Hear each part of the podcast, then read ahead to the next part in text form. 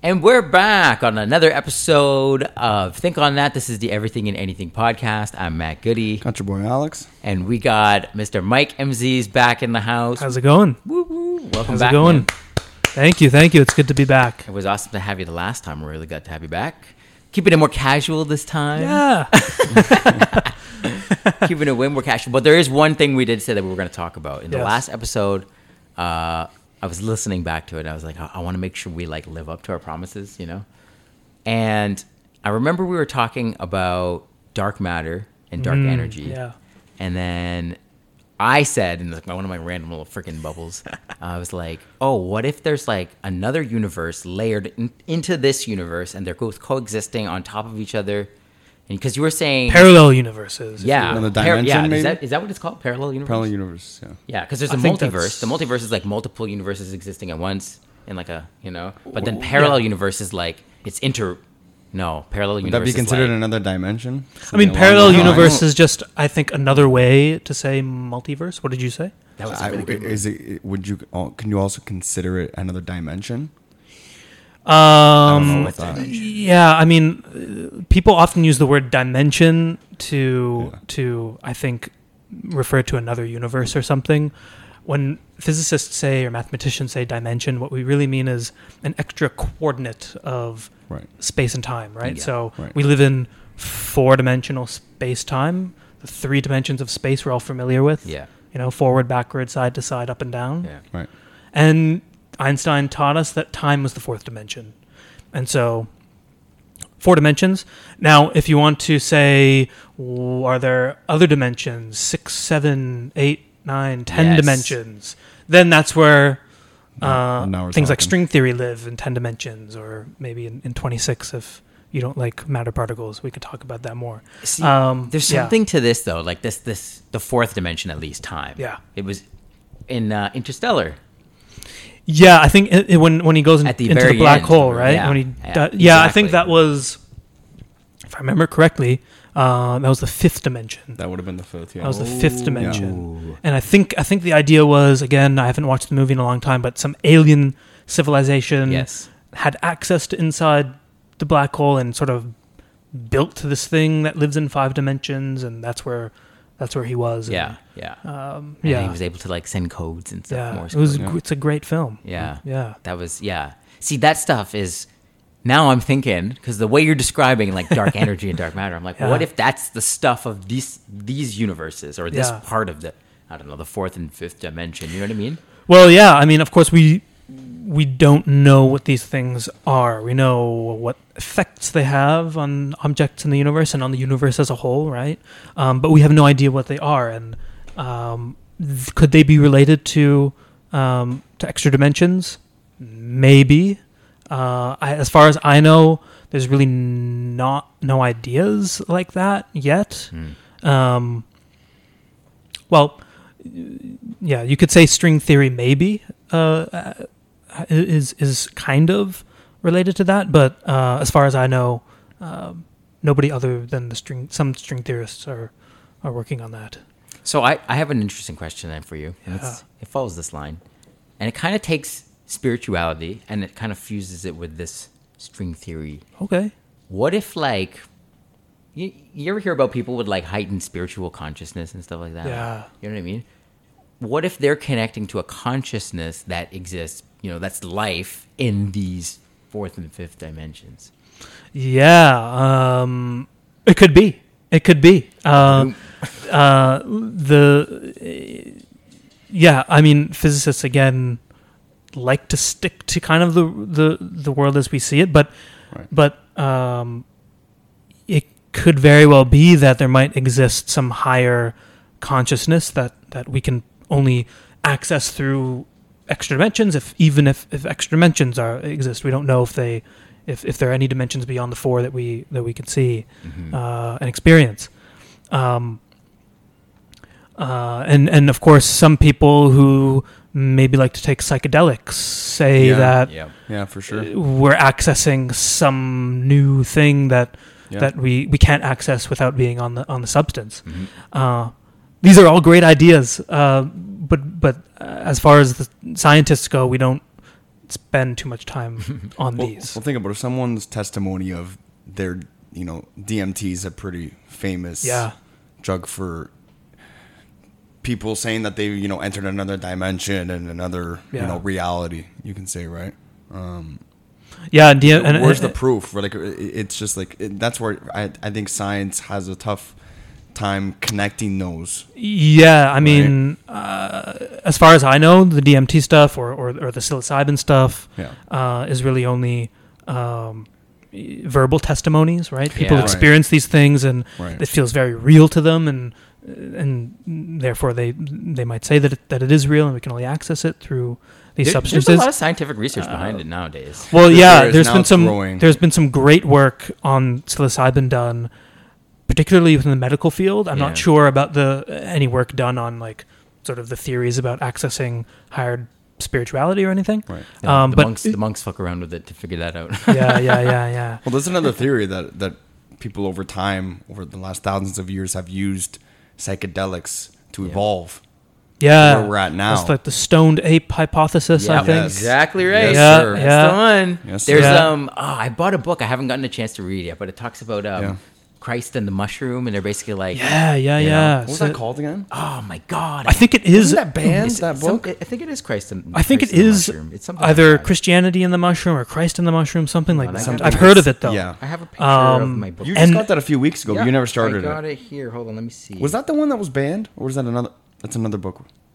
I didn't. the sacred, the sacred mushroom and the Sacred Mu- cross by John there M. Allegro. Okay. Okay. Yeah, yeah, John. John. M. Yeah, that's right. That's right. That's I've on my heard of reading that. list. I haven't got there. I had a whole stack of books, man. A whole stack. Yeah, that's a fascinating idea. Uh, I think Christianity itself is very fascinating. Uh, all religions are fascinating, really. Yeah. these are Yeah. these are attempts. These are attempts to try and say things about the sort of things that you know we've mentioned, higher spirituality, and you know, and is, is there anything beyond the the material, physical uh, realm? And and they're very interesting, very Right. interesting. Well, well, we've had on um, our friend is a medium. Uh, Matt's known him since high school. I've known him for years as well. Mhm. Phil, you know Phil. him actually. Phil. Uh, Big- yeah, Big yeah, yeah, yeah, yeah, yeah, Big he P. That's right. was, That's uh, right. I he came on remember. the podcast. He was telling us, you know, some of his experiences when he was younger and everything like that. So it's, you know, at the end of the day, yeah, there, I think there's people that can access things like that. You know, that's maybe more connected to spirituality, right? That's another sector, but Yeah, I mean, I know I've heard of people who can uh, quote unquote talk to dead people. Um, yeah. it's interesting, um, but I think it f- doesn't fall within the realm of science. No. It's something else, Right. and of course, that's something else. Not to discredit it or anything, like it's just something else, Oh, and and you know, it could be true or it could be not true. I'm not sure. Uh, yeah. Yeah. yeah, Have that's you, the thing. do you have any experience with that, or do you know anybody that's that's like that, or knows people that are like that? Yeah, my mom knows somebody like that actually, Hmm. Yeah. uh, and she tells me some pretty crazy stories and stories almost that this woman that she knows says things about my dead grandparents or something that that she really couldn't know, Yeah. Right? And that's Yeah. the crazy part, and Yeah. that's the part that I don't know what to do with as a scientist. So I just leave it. I say, okay. How does it affect you personally, though? Um, personally, Yeah. I would say, to to be honest, I don't spend too much time thinking about it. Yeah, You're not um, entertain it. um, physics is, you know, Time is, consuming. is, is, is, is time consuming, consuming, but it's also like really interesting in, in itself. Yeah, in fair itself, right? So um, That's a I'm- burning I, passion, I'm- man. I That's would say. I would say I'm still interested in learning more. yeah. Um, I just haven't had the chance to meet this woman or meet anybody else like her. So you don't have like a personal experience per se. Like you've never seen it happen, and like No, I've never seen it. I've only Right. heard what I hear from others who have. Do you think being, you know, being a scientist and having like that mind, like your, you know, like yourself? I mean, do you do you think you naturally just don't you veer away from those things and don't really entertain them because, you know, the Because, uh, proof exactly. aspect of it is Exactly. for you to now actually Exactly, prove that, that that's a reality. like you do in science, right? Yeah, yeah. It's not there. or Um, very difficult. I would say, I would say, yes to a certain extent. But if you were to ask me this question, I don't know, three or four years ago, I would Yeah. say absolutely yes. Yeah. Since then, I've been thinking about th- these sorts of things a lot, Yeah. and I have kind of, I would say, convinced myself of a better argument than this is everything that there is to reality Right. right? Mhm. Everything that we can touch, everything that we, that we can see, of course. Right. That um, we, we we know that that isn't really the case because we can turn on detectors and see things with the detectors that we can't see with our ordinary experience, Mhm. such as neutrinos. I think we talked about that last Yeah. time. Yeah. Uh, Even different spectrums of light, like UV and stuff. You can't see anything. Uh, right, exactly, exactly. I mean, we can sort of feel infrared because it's uh, warm, um, manifests as heat. But yeah, so I think I have gone to gone from a materialist perspective to just saying I'm not sure, I don't know. Um, maybe one day we'll figure out a way to directly access these things, but until then, I'm just not sure. I'm just not sure. Right. It's Yeah. interesting to hear a scientist, somebody Yeah. who's basically dedicated his life to seeking answers, Yeah. Is okay existing in a place of I don't need an answer right now. Well, that's the whole point of Yeah. of. I, I think people when people think of science, when people learn science in school, they think it's um, just some set of facts that we've discovered uh, about the world, Right. and of course that it, it is to a certain extent, right? We know we figured out a lot about the world over the last 400 plus years um, through the methods and tools of science. Exponentially in the last Uh, years. yeah, it's crazy. It's crazy, uh, and it's so cool too. Yeah. Um, but yeah, I mean, we don't know everything, and there's questions that we are working on, and we simply don't have the answer to. And so, as a scientist, as a practice, practicing scientist, you kind of have to be okay with living between the boundary of the known and the unknown, right? Mm. Right. So if you talk to scientists, you know, they don't know everything and, and that's why we do research, right, to figure things out. So we are kind of comfortable with, with, with not knowing everything there is. Right. Yeah. So, okay, question for you then, in terms of what you determine to research and what you don't. Obviously, it's going to be based on funding. Like, you're going to have to stick to something for a while. But how long is a while for you? Like, if you find that you're not getting any headway, and you're talking years are accumulating, how Yeah. long are you willing to, like, focus on something, one thing, yeah. before you go, okay, I'm, I'm going to try something else? Well, look, I've only um, started doing research very recently, you know, in my, in, in my scientific career. Mhm. Um, so a very a more experienced researcher would probably have a different answer or, or, or a more uh, well developed answer to this question. Um, but I would say, to some extent, as long as it interests me, Yeah, right? There's so much. answer. The thing about the thing about uh, specifically my field, and I would say basically any field of academia, is that there's so much literature out there. People are working on vastly different things, even within the realm of what you would call physics or what you would call science or anything else.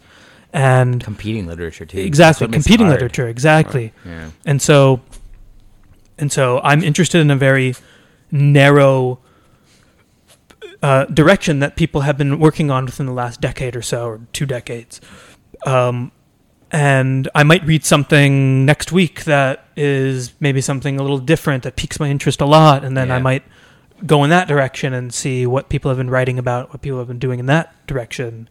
And then I might read something else, and that Right. piques my interest, right? So it's kind of this That's a good way to approach it. and though. and the the thing specifically about theoretical physics is i guess the the trick to being a good one i guess is to pick questions that you can to solve that you can solve yeah.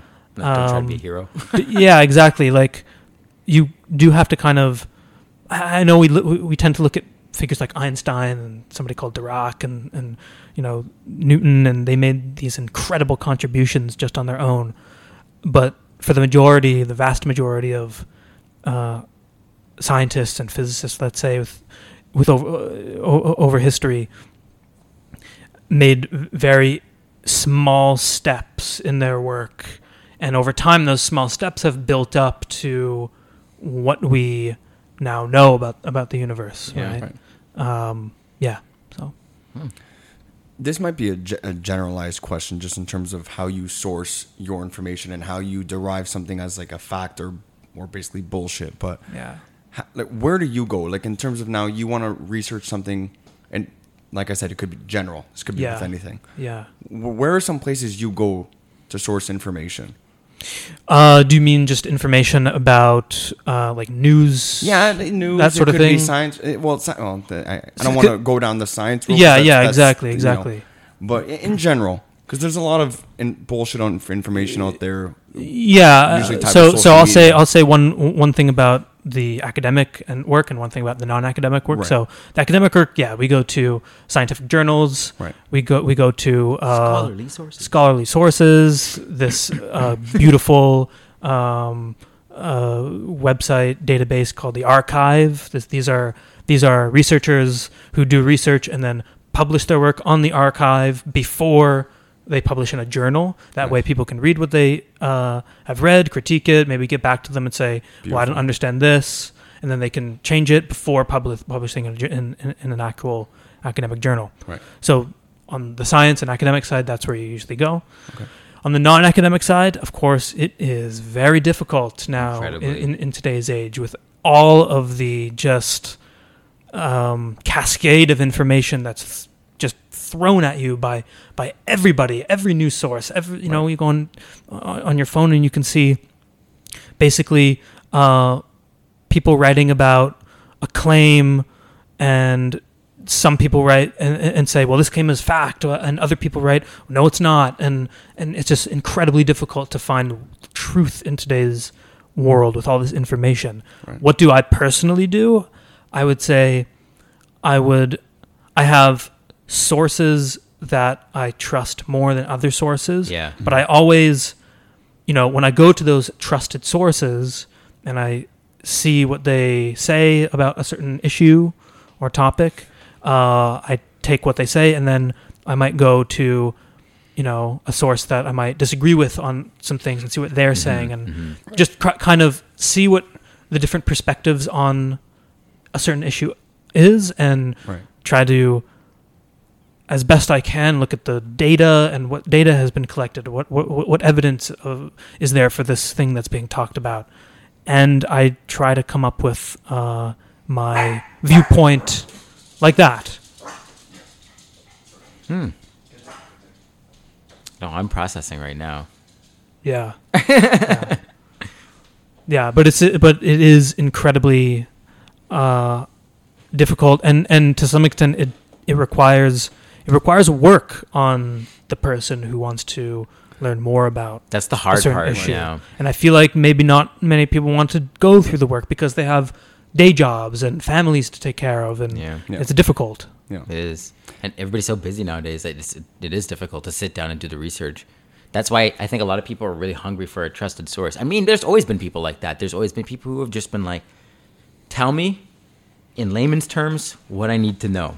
Yeah. And there's always been people who've told them, but there's always been people who have tried to. Yeah, yeah. I think I, I think to to a large degree, look, we spend the vast majority of our first twenty to twenty two years, or eighteen if you don't go to, to university or college, uh, in a classroom being told what the facts are and Mm. Right. and to to a large extent that uh, is a good thing because people need to understand basic facts about the world and baseline need to. Right. you know and and but the key point is that when they're a good teacher teaching the, his or her students um, needs to show their students the evidence right if i'm teaching you know subject on history for example what is the evidence that this sort of thing happened and Right. and they should be they should encourage questioning of different things and It's interesting you saying exactly this Yeah. because I, as a kid who had ADHD growing up,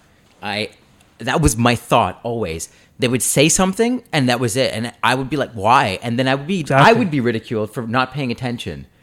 But I'm like, "Why? Like, Exactly. what the fuck are you talking about?" You know, like Jesus wasn't white. Yeah, you got to think that maybe kids that aren't processing it. I mean, there's kids that are processing things instantly, where it's okay, that's fact. It's it's in your brain now. That's it. Move on to the next topic. Yeah. And there's some people that I think just sit back and it's like, well, you know, you can tell me all you want. Show me. Fucking let me do it. Let me do the and it depends on the. Yeah. yeah. And that's why I think today like social media is so dangerous because and even when I was asking you back about where do you source your information, I think it really I think these days you can kind of almost pick what reality you want to live in. So if you if there's a topic, let's say you punch it in in Google, the way you word it in Google is is the result you're going to get Yeah. back. Yeah. You've been saying this for it- a long time. and I have, I Yeah. have, I, I honestly, I feel very strong about it because you can be, you can be googling one topic, and the, and you word it two completely different ways. You're gonna get articles based on your on your completely result. changes So the then, results.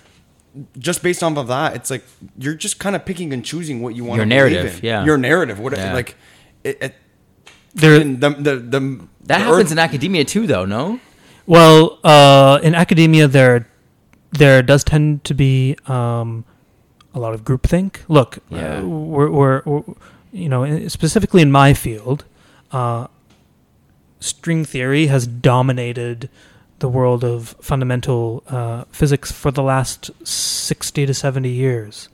Um, and there's been other ideas, but but generally speaking, look, there's a whole s- there, there- there's also a whole um, you know political and social aspect of academia as well, right? So, for example, if I come up with uh, an idea on my own and there's not a lot of work being done on it, is that going to get uh, me funding?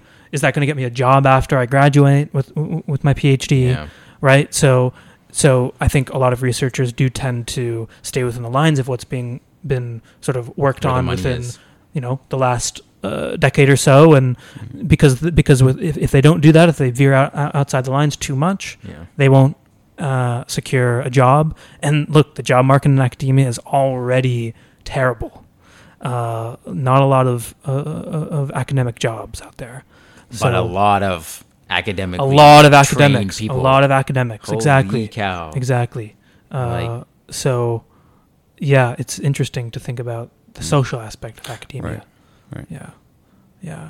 And so I was going to say there's a reason why, uh, just building off what Alex said, there's, there's, there's a reason why uh, people who believe the earth is flat Yeah. also tend to believe a whole wide array of conspiracy Right. theories. Mhm. Now, the key point is that that you know, I think the word conspiracy has a lot of baggage associated with We it, say that a right? lot. Yeah. Yeah. And and I do think, look, the majority, or maybe not even the majority, certainly.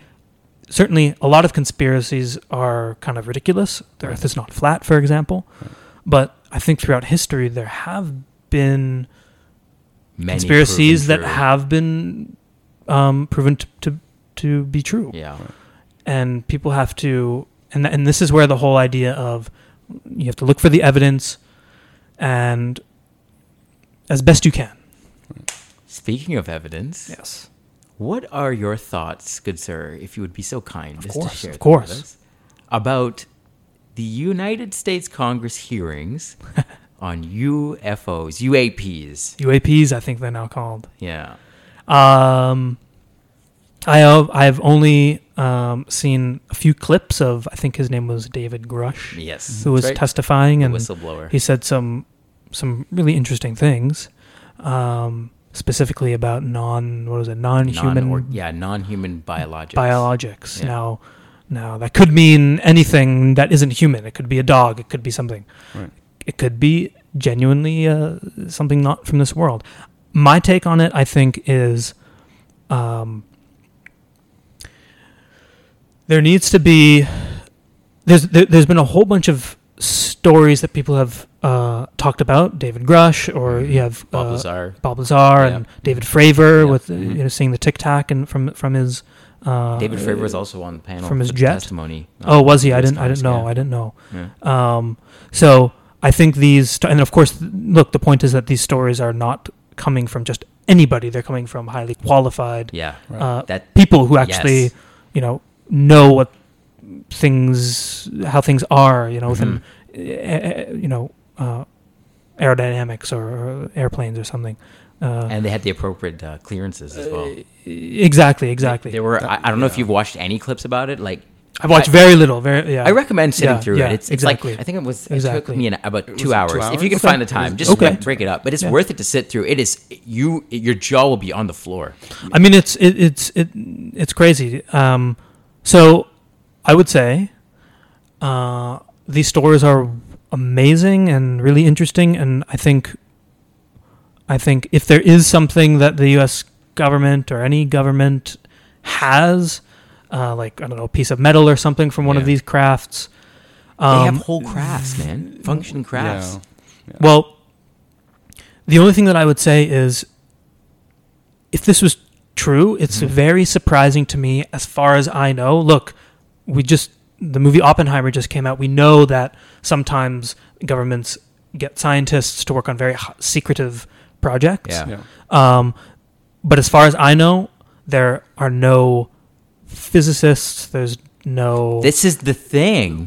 nobody in the academic world Why physicists are going and looking at these things or Th- but doing this is experiments This to is who needs to be right? It's looking been at kept it. under the rug. Yeah. Right, This is- exactly. And like this is my my big question to you is it's like how much credence do you give this stuff? If you as a theoretical physicist taking it seriously and, Right. and like willing to look at whatever evidence is there Right. under your microscope, right? Right. Like Right. how much credence do you give it? Like what do you need in order to say, okay, I would pursue researching this and genuinely researching this? well i would need uh, for me um, well of course on the theory side it would be very interesting because Right. if these things are real that means um, basically that there is a theory beyond einstein's theory of relativity And that will Because- catapult your your whole field. Exactly, because of course these entities, these aliens, would have have to traverse great distances of the universe to, to get here, and that means they Within a they biological most lifespan,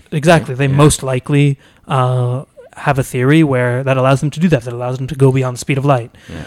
That's on the theory side. On the experimental side, what would I need? I would need to actually see the crafts Yeah. and Yeah.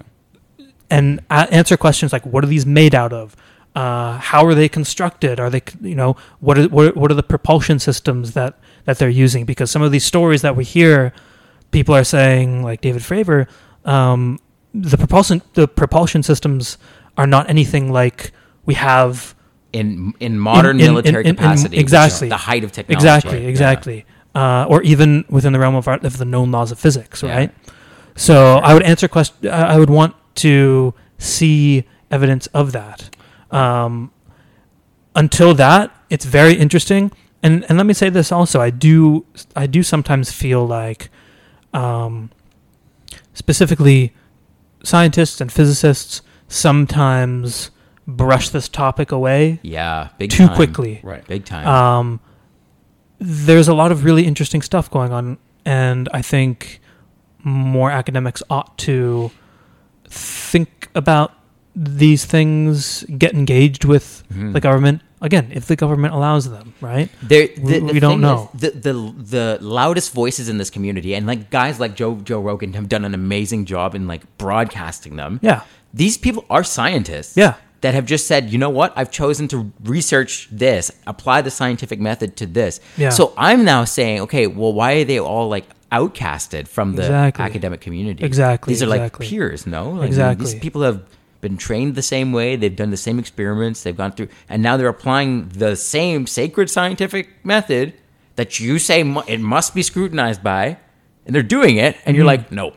but th- that that that's what kind of blew me and Matt's mind when this first came out. We freaked out about it. Me and me and Matt did when we heard about it, and we Yeah. were watching the videos and the Fucking clips and everything. life-changing, man. We thought it was a huge deal, and then we realized that other people heard about it, but it was kind. It was just like people were kind of brushing it off, and it's like. This isn't some. T- this wasn't some TikTok or some Instagram Mm-hmm. Yeah. post by some conspiracy theorist or It's the United or, States or even by The Joe United- Rogan. This is the is empire the of the day. Yeah. Uh, Remember, how- remember I was mentioning where do you go to source information?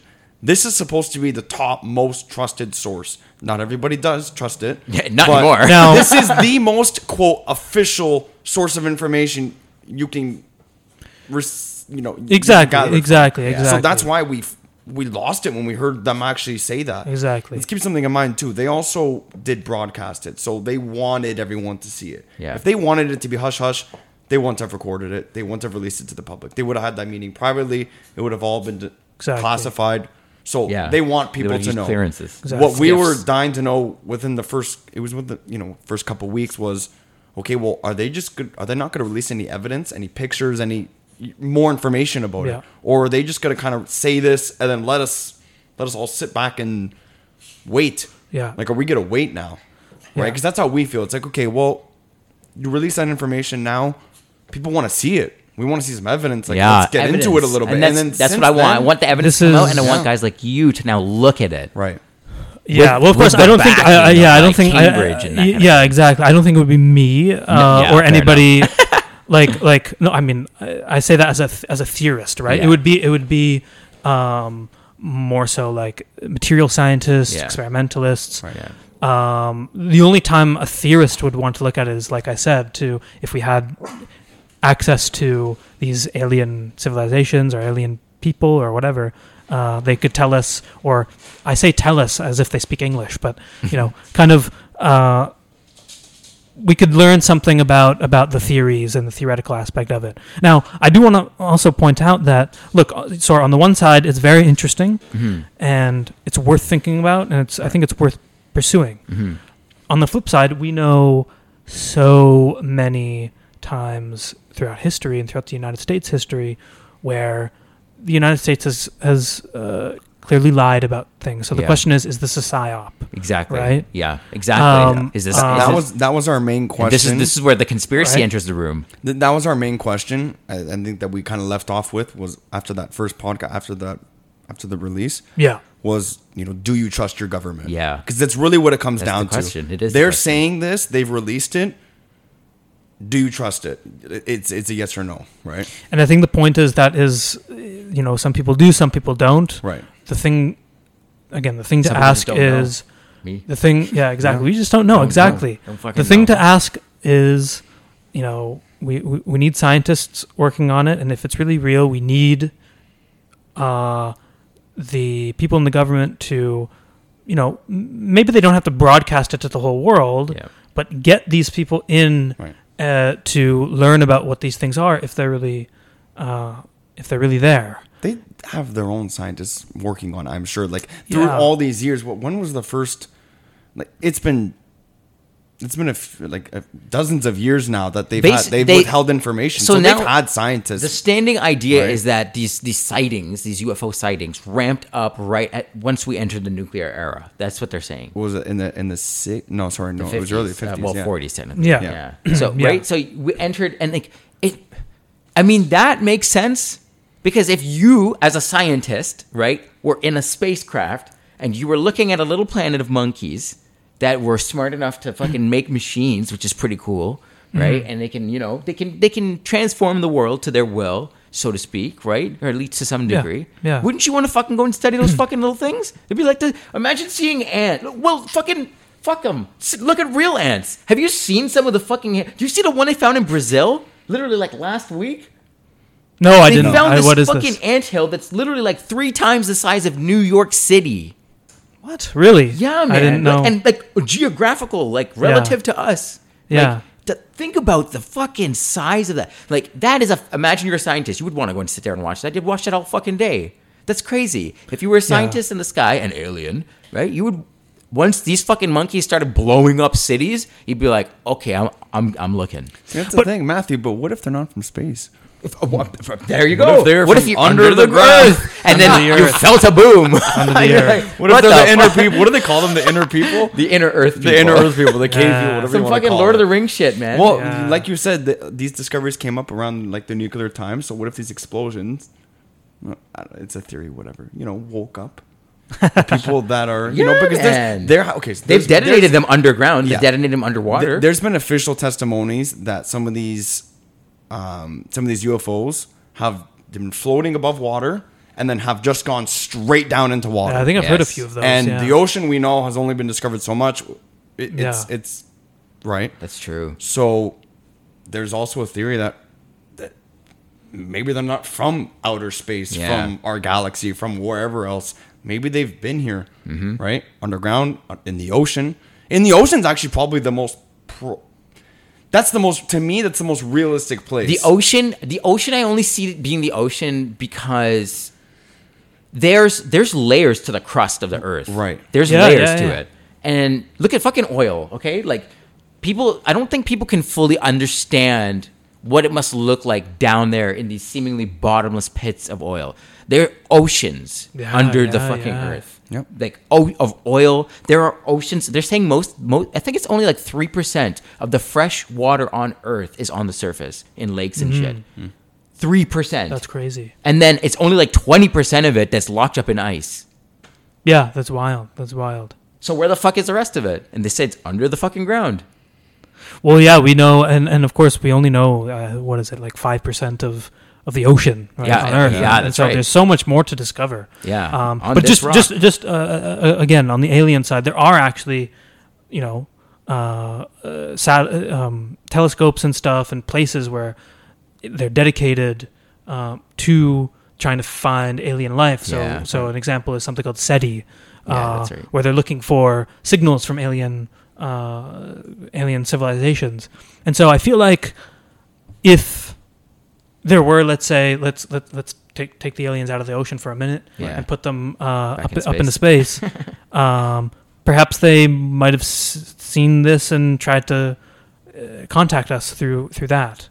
The point is, I think it's it, it, I, I don't want to be like that guy who says, "Oh, look for the evidence all the time," and sort of like crush Right. everybody's hopes and stuff. But but it, it is interesting. That's the point. It's very interesting. We should pursue. We should look at through, uh, discover more about the ocean, discover more about the universe. Yeah. Uh, and if the governments have something like this, they should they should make it known to the people that need to know. That's that's what is driving a lot of people crazy, including me and Matt. Is you release this information now you've just left it. Yeah. Yeah. So now you're Turned you're us just- on you're and walked away. You Yeah. are That's what it is. inviting the conspiracy theorists Yeah. into your home. I think that's what they want, though. That's part of the seeding the disinformation. That's part of it. 100% because You know? now that's look propaganda machine. We've mm. seen this happen. We've seen states use this before. Mm. Like look at the Nazi the Nazi Empire. This is exactly the kind of thing. That, if you, basically aliens are are the Jews. That's basically what it is. Like this preposterous character that everybody can look at and blame for our problems, or we can, you know what I mean? Like I don't know if anybody's blaming the aliens for problems. Uh, well, yeah. well, if basically, or not blaming, Yeah, but yeah, yeah. putting the burden No, on no, them. I know, oh, I know, you can come here and fix us, like Yeah. you know, show us how to get out of our terrible. well, let's not even look at the Nazis. Let's let's look at uh, America themselves during World Yeah, War II. yeah, there was man. a battle. I think I think the Nazis had invaded uh, France or something, and the U- United States government wanted to, uh, I think, go in there, and to fool the Nazis, they created fake tanks, fake airplanes Yeah. to drop fake soldiers. the soldiers. folly war. uh, everything was fake Yeah. to to They were inflatable. you know um, get the Nazis to move into that that area of France. So we know that the United States government is capable Mm-hmm. of producing fabricated things, uh, fabricated stories, fabricated you know. So, so that right? effort So- wasn't just the United States too. Remember, that was also Canada. That was Britain. yep. So all of these governments that make up the quote unquote Western world, right? They all. I think it was called ex- Operation Foxtrot. I could be wrong about that. Uh, I don't remember. I but, could be wrong Um, about what's that. it called? What's his name? Um, General General Patton. That Yeah. was his punishment. Was to be in command of that. oh, really? I didn't know. I didn't know. Because he punched a soldier in the face with Oh, PTSD. okay. Yeah, So they're like, didn't "What the fuck?" That's I want to ask your opinions now on. So, n- no other governments around the world have really released this type of information confirming basically non biological Sure. U- Sure. UAPs, right? Yeah. So, my question is what are the chances that only the United States now has released it? And before this, Hmm. nobody else has. Is that choreographed? Is that maybe No, but that's not true though, because the Brazilian government has okay? released they- stuff. Well, yeah, they did. and, the, There and, was they, that- and yeah. everybody's just like whatever. And I'm Wasn't pretty there- sure yeah, the wasn't- Russian there government was a big too. sighting in Brazil. Wasn't there and a what the school in sick- Brazil? whole last crash. Yeah. It was Yeah, a whole yeah, crash. and- When was that? And then it was. I can't There's a, remember. doc- there's a documentary I think about There is, them. yeah. Uh, th- th- this kids had grown up and you they know were what? talking Here, I'll about tell you what the documentary is. I have it as an Oh. open tab on my fucking. Because yeah, yeah. Because I want to find it, but it's not on anything. It's hard to find. But you guys know what I mean. I mean, there's ton, how many governments are around the world, Right. And what are the chances that the Americans are the only ones that have this type of information? Is my point. Yeah. Um, Why hasn't Australia released or Moment of contact. Right? They've all basically. My, my theory is okay. They all they all have known. cool. Cool. What, what year was that based in? Uh, it's a series of events in 1996 when 96. citizens Wow. of Yeah. I'm going to say this wrong. Varinha, Varinha, Brazil. I think I said it right. yeah. reported seeing one or more strange creatures and a UFO crash. And then I remember hearing the story. Um, there was I can't remember who it was. James Fox. It might have been James Fox talking directly about it. And he was saying during the research they were there was a cop that that saw the being because it was a crash and tried to save it. So it picked it up and then whatever took it to the hospital or wherever it took it. And then he ended up getting so sick with a biological infection that they had no idea what to do Didn't with. They didn't know. treat it, Yeah. you know? So think about that and then apply it to colonization. Apply it to Christopher Columbus and the Native Americans. Think about that, right? Think about introducing bacteria that your body's just not used to, but it's bacteria that exists in the biologic, which means this thing comes from a different ecosystem, man. Right. Mm-hmm. Right? Yeah. Yeah. And this is in 1996. The world was globalized by then. yeah. So what is It's that? fascinating. It's Yeah. fascinating. Uh, yeah. Um, I just, it, it's it's really cool. All I, all I would say is, just show show us the evidence. Show us the show us the evidence. That's it. Right. That's all I could say. Right. Um, Would you but watch still that? pursue. But still pursue it. Right. Right. So, James, James Fox is pretty credible, like filmmaker. Yeah. Would you, would you sit down and watch that? And Oh, take yeah. it as oh, evidence? Oh, for sure. Because there's photographs and everything, man. For sure. I mean, I would take it as some form of evidence. Is it hard scientific evidence? I don't think so. So what? Right. What It's not a fact. What what what would need to make it a fact for you? Even would you consider it a fact if you saw would, that you perceived it your very self? There it is. The a word- physical being walks through the door. It's not of this planet, and it's looking you in the face. Would you then accept it as fact? Only after I've tested my cognitive state. oh yeah, fair at that- enough. at that That's moment? fair. Okay. Um, look, the, the, the good point is the point Yeah, is very- the point is uh, maybe we're getting slightly uh, philosophical here, but what is what is a fact? So how how do scientists Mm-hmm. come up with a thing called a fact? What they normally do, what the scientific method teaches us, is is really you know I have a theory, let's say, about the world, um, and my theory makes a prediction. The point of the experimentalists is not to prove my theory correct; it's to show that it's wrong, right? Yeah. And so every experiment that's built to test my theory wants to prove me wrong, and only after we've ticked off, you know, every last option of what this thing could be, of what my prediction could be, then we would say, oh, okay, it's pointing in this direction, and we might call this somewhat of truth now. The important thing is also not just one experiment, multiple experiments across the entire world do the same sort of experiment, or maybe different setup. To maybe maybe the, the instruments are not working in, in one place that gives you some weird result, and and so a whole wide array array of people do uh, experiments, and only after a lot of hard work do we say, okay, maybe we're in the right direction of of saying this is a, a fact about the world. It's very it's very hard. So when you ask me if if I watch a documentary or if an alien walks in, I mean, something, that something one's a in, No, no, but no, but it, it's true what he's saying. Okay, like let's say it was fabricated. Let's say the United States government m- fabricated and created now, some yeah. sort of like robotic, say, Make your own- non-biological yeah, thing that it's made it look like it was an alien. He's implying like, is that a fact just because we're even seeing it with our own Yeah. eyes? You- and it's true. It's a, that's a good point. Have you have you heard about Pro- Project Bluebeam? oh, I feel like I have vaguely, but I can't remember. Remind me. Pro- the the I think we talked about it the last time. We it was the um yeah, it was the whole conspiracy theory that there's a concerted joint effort now that we've been introduced to aliens by the United States government. There's going to be Yeah. like a grand terrorist attack, an alien invasion, like a freaking Avengers style Right, event. It's a right, fake right, right. alien invasion. Right? Thanos. But it's going to be Thanos is coming. Exactly. using using the uh, very capable available technology today, robotics, drone technology, uh, whole lights in the sky thing, right? Or maybe you know whatever these secret devices are that the United States government has in Area 51. Maybe they know a lot more about technology. There's programs like DARPA that exist. You Yeah. know what I mean? So like, boom, they do this simulated thing, and we're all freaked out, and then su- the theory says subject ourselves to a one world government, which. This is not the first Which time. I take it to be a, the one world government would be a United States one world government, or It would be no. It would have Or to would be, it be- it'd be derivative it- of it it. would It would have to be. would it be all of the governments of the world sort of coming together? I, or? I think, I think Set that's power would be centralized somewhere. That's the idea. It would be centralized because it, it, it- think about it. If they now confirmed it, and there was, let's say, an alien invasion, or they're confirming aliens, whatever. Now we can't look at every country as we're separated. Now we have to look. It's at, the world we have versus to look the with universe. the galaxy. Yeah. right. So now we have to come together as one, the whole world, which is sounds good in a way, but then the conspiracy theorists have kind of you know taken another sure now come together as one world globalists. Uh, the, It's, Well, the yeah. it's the, uh, Right. right? it's the carving Right. up of Africa that the European powers did.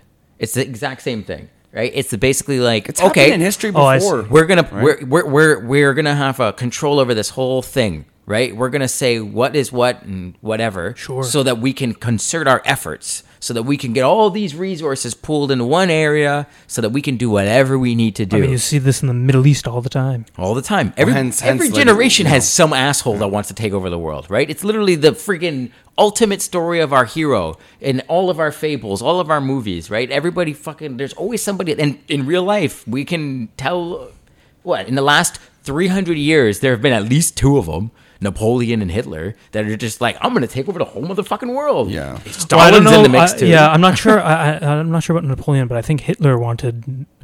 I, don't- I don't think he had global ambitions. I think he just wanted. I don't think Yeah, I don't think You, so. you think that after like 10 years of being the Führer, you wouldn't develop narcissistic I mean, it's po- yeah, it's possible that after a long, a long. Uh, his best friend was an uh, architect, and they made little toy models Yeah. together. They but definitely it's, had a but, plan but it's for true. the whole was it universe, was his goal to get all the way was to control the whole world? He had secret elements of the freaking SS investigating like ancient beings, pyramids, aliens. yeah. But He definitely was thinking beyond the planet, man. I I Oh, find yeah. his story very interesting. I'd love to. I just feel like there's there's definitely a chance that. Uh, Have you? okay, hit the book that he's written. What was it Oh. called? My I mean, yeah, I suppose. I suppose. Yeah, no, I. I Right. Yeah, fair enough. I, I think I was wrong there. I think. Uh, yeah, because he was taking over. He wanted to take over Europe at least. So he, he, he was spreading out. So There's yeah. a fascinating Yeah. show on Prime Video. Um, it's basically it tells the story of it's based on a book. It tells the story of like what the world might look like in the 1960s if Japan and Germany won the war, World War II. Oh. And it is fascinating, and they basically show what were very based on very real plans to basically enslave all of Africa, right? Because it's all racial purists, right? And then for North America, you had this basically the prairies was like this middle ground that was supposed to be called the neutral zone and then you had the germans had the entire east coast and Wow. the and the japanese the entire west coast makes sense. and then the entire geopolitics of the globe now was just based on the power dynamic the bilateral power dynamic of germany and japan two equally matched global empires and it's sort of like it's like the, the united states and the soviet union it was like a deck of a house of cards just perfectly leaned up on each other right yeah. I mean, that's good. Would you consider that more of a theory? Well, no, obviously it's a, that would be like a pa- based on a parallel universe. You know what I mean? Like No, I know like a- it was. Oh, what if? yeah, that's right? what if. But it's not like but it it's was. You know, but it, the, I believe the book was based on like whatever was declassified by that point, being like, okay, these are the plans that we know of that you know Hitler had. this was a possible and then outcome. these are the Yeah. plans that the United States had in the event that you know things went south, right? And so based on those two things, that based they made this story. So it is a very compelling story. It's very for interesting. sure. Thank God for nukes. Thank God for Newt. Well, thank God the United States was the one that. Fair enough. Newt. Fair enough. That yeah, sort of because they were all racing was, for it. They were all uh, racing for it, joke. including Nazi Germany. Yeah. Yeah. Uh, it's quite interesting. I don't know if you've seen the movie Oppenheimer yet. No, I want to. Yeah, it's I very- it's very cool. Barbieheimer thing, but It's, I ended up uh, Barbie movie. It's a really it's a really interesting movie, and it just makes you think. Yeah, I mean, of course, back then there was uh, you know the threat of Nazis, the threat of uh, you know the Japanese attacked Pearl Harbor, um, and the Nazis wanted to develop the nuke the nukes first, and Yeah. and yeah, uh, this is I guess an example of science being used for evil, I suppose. Mm. Um, yeah, So that's a great. That brings us into a great line of questioning here: ethos and science, and then applying science to technology, because that is basically this little loop that seems to be we're missing an ingredient in this circle that that's gotten us to where we are right now, mm-hmm. right? I think science, technology, and ethics need to be. Do you? Where do you draw the line in terms of things like Neuralink? In terms of like bioengineering, combining biology with technology? Where do you say, from an ethical standpoint, as a scientist, as someone who wants to preserve science's real role in this, yeah. where Yeah. you where do you draw the line in the sand? Well, this is an incredibly difficult uh, discussion, in part because we sort of have to define precisely what we mean by ethical, Mhm. and I don't know if there's a precise definition of ethical. There, uh, there might be a definition that has arisen within our world, um, collectively or something. Like, for example, it would be unethical to murder somebody yeah, right?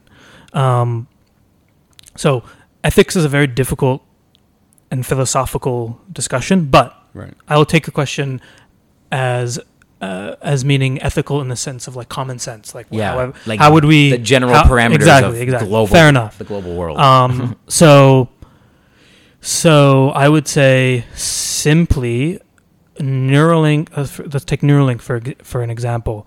Um, Neuralink would be ethical if their end goal is to make this product and deploy it for the benefit of humanity meaning that you know of course they're doing things like trying to repair brain damage in people right? Mhm. so the idea is roughly that somebody might have brain damage you can put this chip in your brain and you can fix that damage. That would be considered an ethical thing to do. But wouldn't it as be, long as somebody wa- was willing to go through this procedure. Wouldn't it be just as unethical to and we've seen it happen before. Look at the last i don't even know 40 years even just because of how far technology has come wouldn't you also say it is unethical to give a company that much power over a technology that is going to be so dependent on? Because you know it's going to be dependent on. And you know someone's going to manipulate it in a negative way. It's going to happen. Happened with the iphone. Happened with the every other piece of technology that's come since then. You're right. It is hard to answer. it's v- it's it's ve- it's very difficult. I mean, one company having okay, let's take it. Okay, so let's say everybody needs this this Neuralink chip or something. yeah Right. Look, we could also talk about the COVID stuff, but I want to leave that aside because that's that's that's a hot button issue. Okay. Yeah. Um, um, so, is it ethical for a company to have that much power over the population?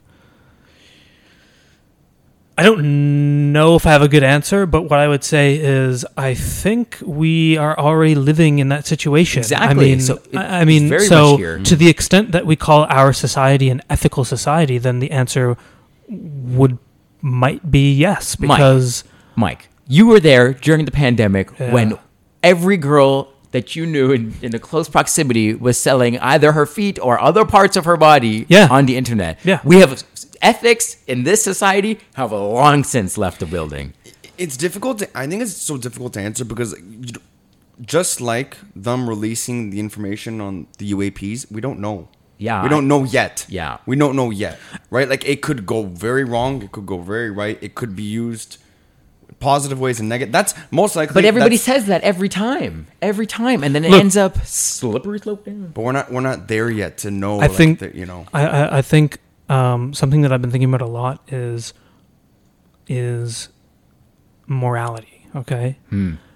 it, it is not. Maybe this might be controversial. Let's see what you say. Yeah. it is from my perspective.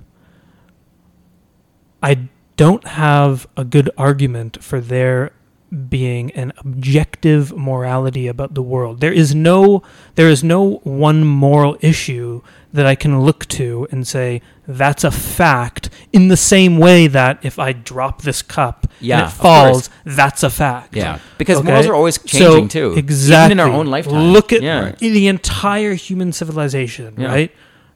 Now, we might say that throughout the entire civilization, um, morality has gotten better over time. For example, we don't have slavery anymore. That's a great thing. Well, we do have slavery, Mike. Just- Okay, it we just do. Looks We- different. We, we But do, no, not especially as- not especially in as, China, China and the Uyghur Dude, Muslims. dude, human and- trafficking and- is a it's and a massive human trafficking. massive sure, business. even it might even not in be the United States, even but in- it's fucking even in the. United States, there's Yeah. slave labor going on in in uh, prisons, for example. Yeah. Oh yeah. It's happening. Fair It enough, just but but you but, different. but but you know what I mean, right? Yeah, yeah, so yeah. so on the question of morality, w- the question is, well, on the one hand, maybe there isn't no, an objective morality, but on the other hand, if one says that we are a more moral society today than we were 10 years ago or 100 years ago or 1000 years ago then how do we quantify that trajectory as being good you know do you see do you see my point It so depends, this is something It depends who you ask. also as exactly well, right? exactly Yeah. so when you say it's not ethical mm-hmm. that what is that? people our But this is- age but this is my question: is, you know- is how how come the scientific community doesn't look at itself and say we, for all of the the universities that you know recognize each other? I guess that's what it is. It's kind of like Yeah. nation states, right? You all have to recognize each other in order to recognize the credentials. In order to say, okay, you're all reputable sources. We are going to come together.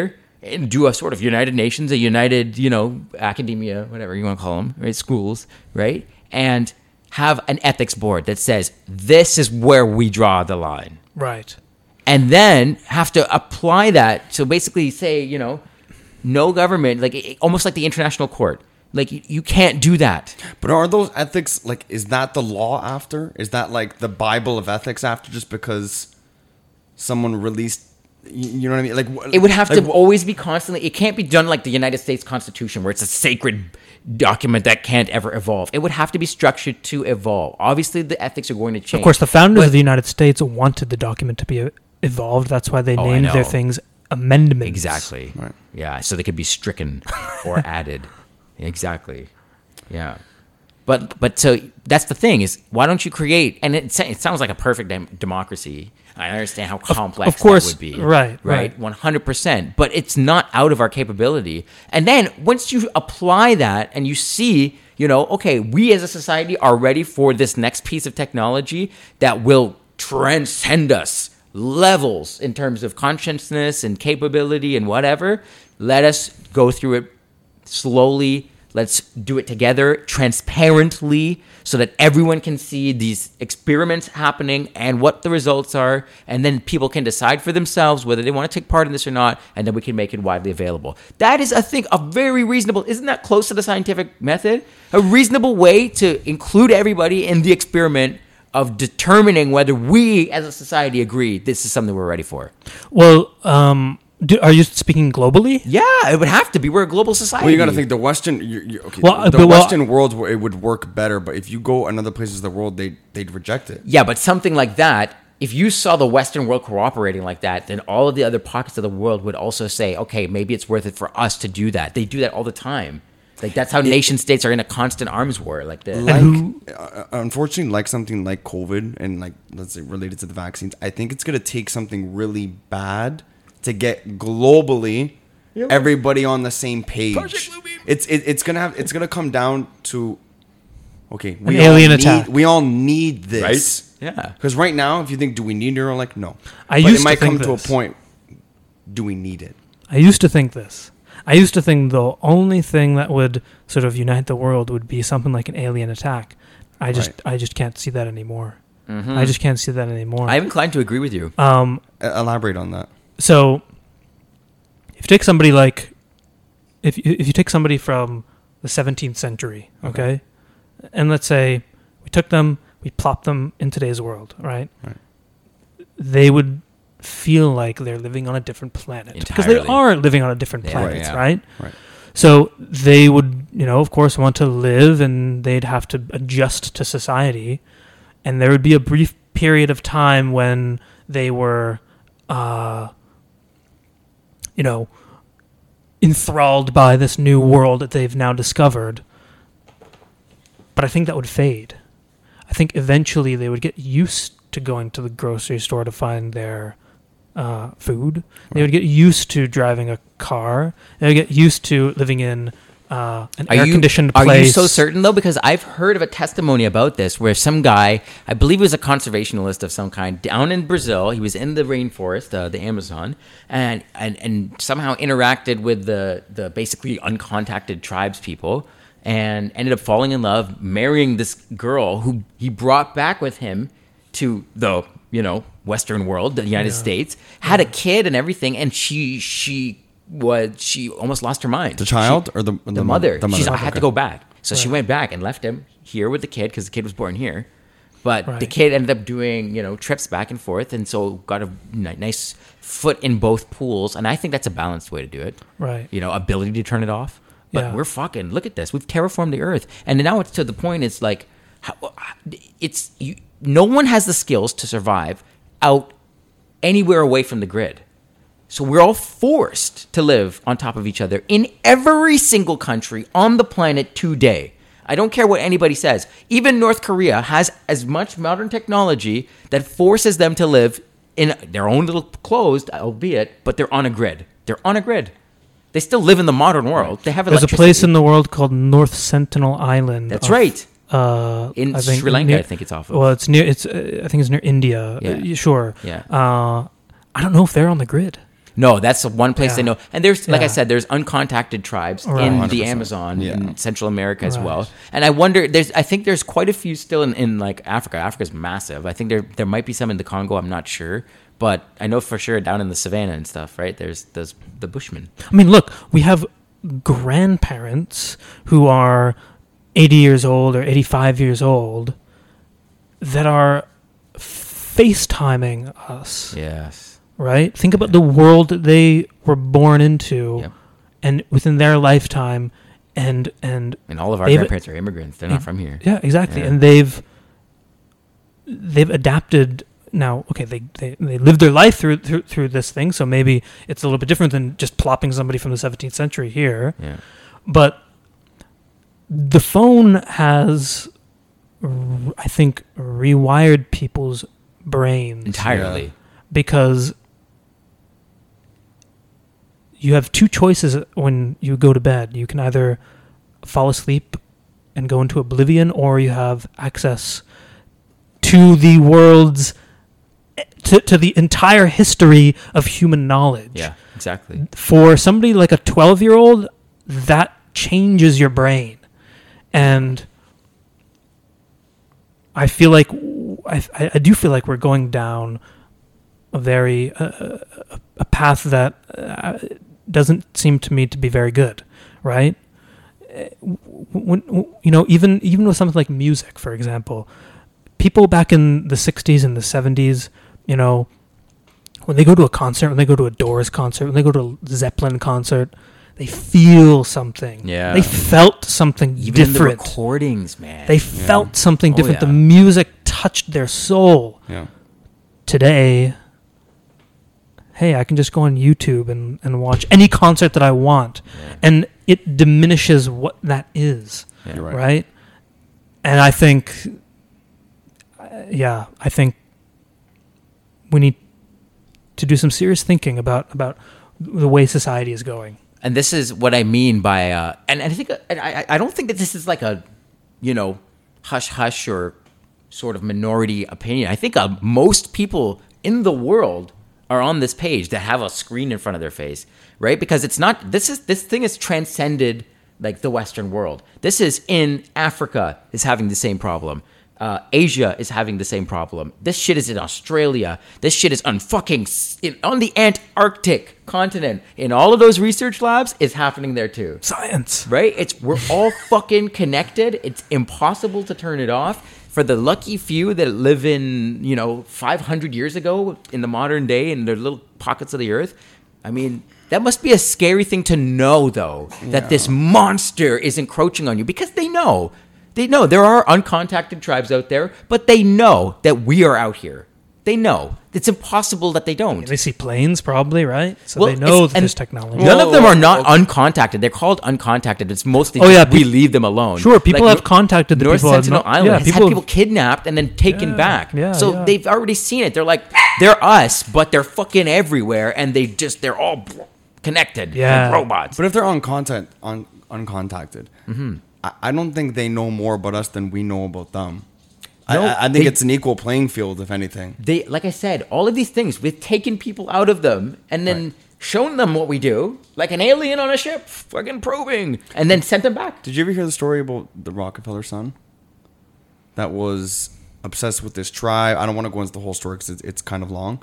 He he was very fond of like this tribe, and he went on like an exploration with a couple other people.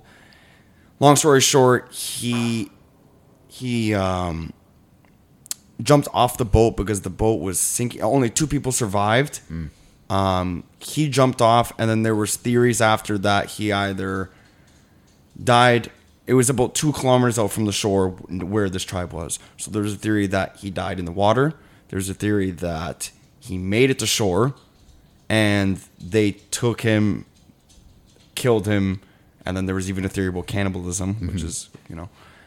Um, and there's another theory because someone went back after, and there's a photograph. You look up the story because it's, oh, it's fascinating. I think I've heard you talk. So- yeah, you I sent me something this. like So- this. I've, heard- I've, heard- yeah, I haven't So heard then the third theory. It the third theory, which is the most fascinating, is that he joins the tribe, and this is a Rockefeller son. So the net worth quite well he doesn't off, yeah. need right. Search up the story, read about it. I don't want to. I don't want to butch the story. I'll, But do they I'll, know- I'll do- leave do- a little bit of a cliffhanger. But do they know? Okay, you can. no, leave no, no, sorry. You know, what? I can't say cliffhanger because it, none none of it's like really confirmed. Okay, Yeah, okay. There okay. was there was someone that wrote a book. I think he wrote a book about it after There's a book about it. because he went there and he talked to the tribe and then they told him what happened. Oh. My, I, I take it with a grain of salt. He could have fabricated the most interesting story he could to sell the book. That's very possible. And that's the point about the whole, even like so the alien stuff, and basically any claim made about the the world by somebody, right? Take it with a grain of salt. Yeah, you have to Look for the evidence, right? You like compare and exactly, exactly, exactly. But don't be so close-minded that you don't consider what what they're saying. Right? Thanks for saying this because there's I feel there it really is a fine line between open-mindedness and closed-mindedness because I think there is such a thing as being way too far out there. There is like some people like the tinfoil hat folks. I'll say it again: the Earth is not flat. Exactly. So on Like- that, I, I think I think it's okay for your. aver- Let's say you're 15. Let's say you don't know about hard evidence, whatever. Let's say you're curious. You hear a story about flat earthers. I think it's okay to look into it. Like I have, I've looked into it, read. Oh, I've watched a lot of videos, and they're uh, so Like, funny. I, I think that's okay. I've seen a Yeah. few. I think that's I think that's good to have an open mind like that. But don't get stuck on one side of the story as well. Because Yeah. now like that flat earth theory is growing. This is a growing community of But people they that actually believe this. They have conventions. And this and this ties in with Project Bluebeam because Project Bluebeam is the fake alien invasion implying that there is no outer space. It's flat. We're in a fucking a dome, right? we're in a dome, which is called the. Oh my! I always forget the name of it. We're in a dome, and snow that globe. the government is fabricating this fake alien invasion, and that's the whole theory behind it, right? So Right. that ties into the flat Earth, but was it Right. was it connected to the flat Earth? No, it's its own separate thing. Project well, it's Bluebeam. it's, It's, like not a really it's not connected, but it's uh, it's in the same family of like theories. Yeah, yeah. Because it's implying that we're in a dome. But but I think a lot of uh cons- like a lot of like I'll say I don't want to say academic I don't want to appropriate the word but you know a lot of scholarly uh, conspiracy theorists are saying you know if there is ever going to be a theory that we might see come to fruition come to pass and be true it's probably this one like there's that's a lot of people are pointing their finger and saying Which one? Which one? Project Bluebeam. Oh, okay. They're they're they're saying, and they're like, it might not look like something like out of like the Avengers. It might not look like that, but it could look scary enough to instigate action.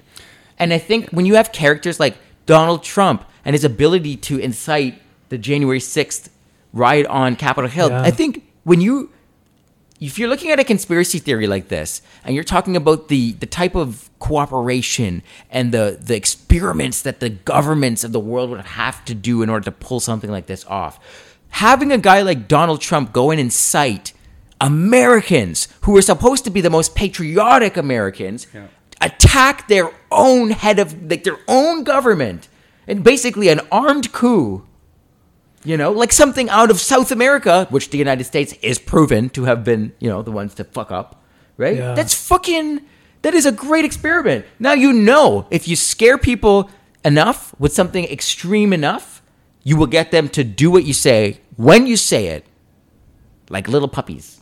I, I don't want to get off topic here, but I think that that whole Capitol riot thing was the most fabricated bullshit I've ever seen in my life. My I opinion. think, I think my it was, opinion. even if it was fabricated, that is a fascinating angle. Why would you do that? That's so Fa- interesting. well, I, I don't understand though. Fabricated by uh, I I pers- I personally think that it was it was all kind of like a like a show. like a fucking show.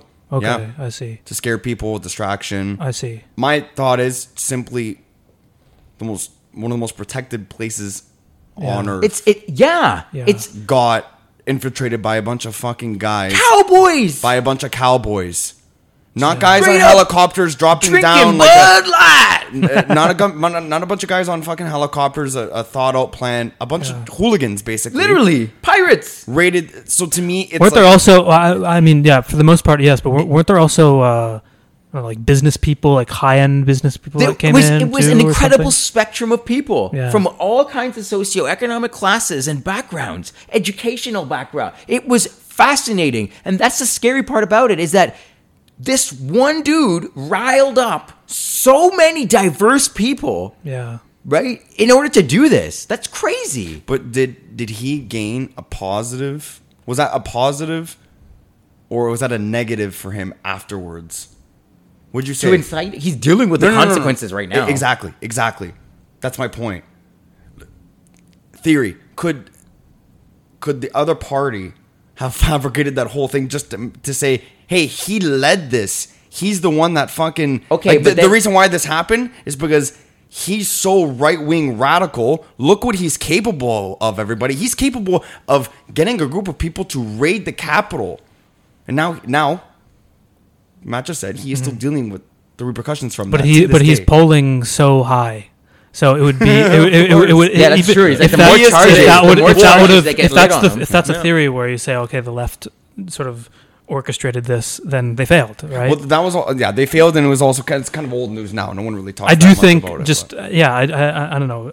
My take on it is this was an uh, incredibly horrendous event, Yeah. and I don't think Donald Trump nor Joe Biden should be anywhere near the office of the president. I agree. Uh, Amen. They're yeah. both cracked. So- and that's why is it that the argument in most cases when you bring one of them up, everybody goes, "Well, the other will be better." What the fuck are you talking about? They're old senile men, man. But believe it or not, this actually ties into Project Blue Beam, and I'll and I'll explain. I, this is the th- I'm explaining a theory. This isn't my.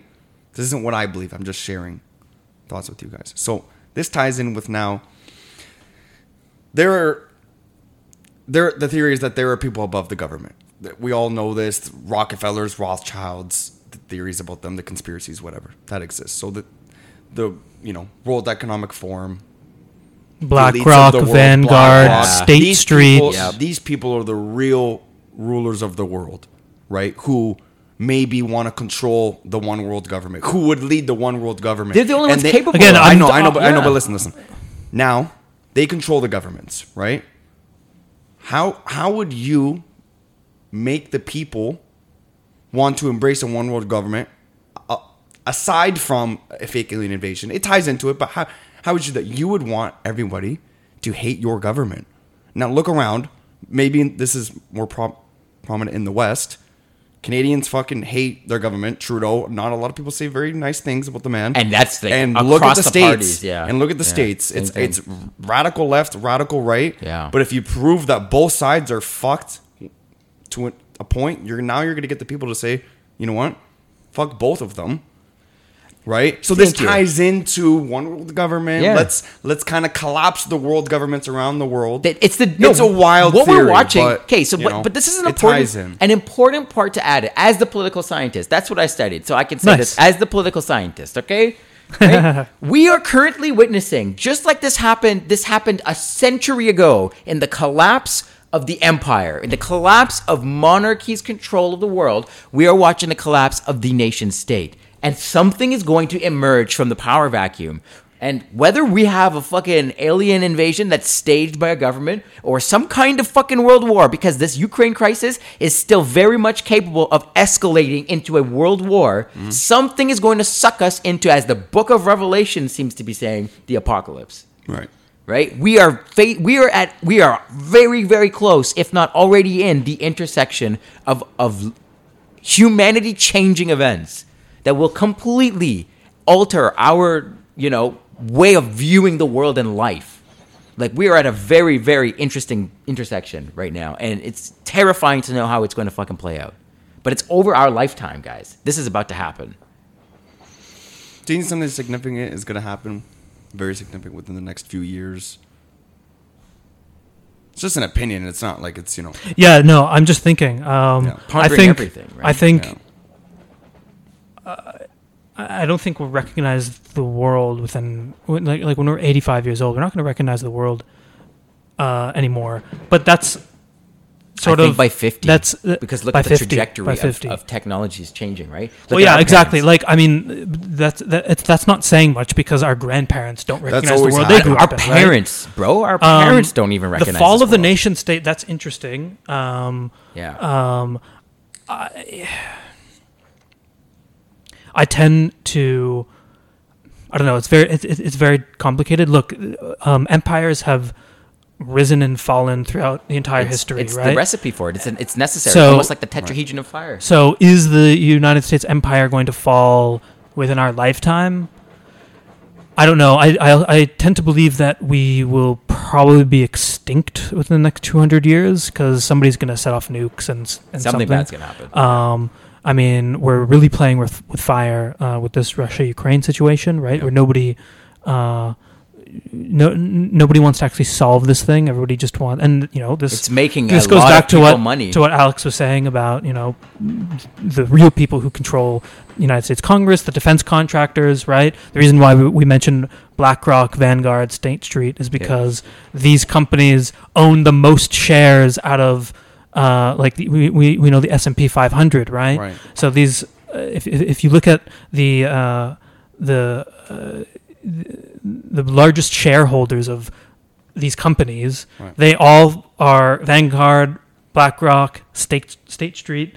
So there was a video I'm not sure if you saw of I guess some woman talking to a recruiter from BlackRock, Mm. and the recruiter it was un, this was undercover. He didn't know that he was being filmed, and he was quite literally uh, saying as if he was reading a menu, saying, "Oh, this congressperson costs." A million dollars. This congressperson costs ten thousand dollars. This congressperson you have to pay a lot. This one you don't.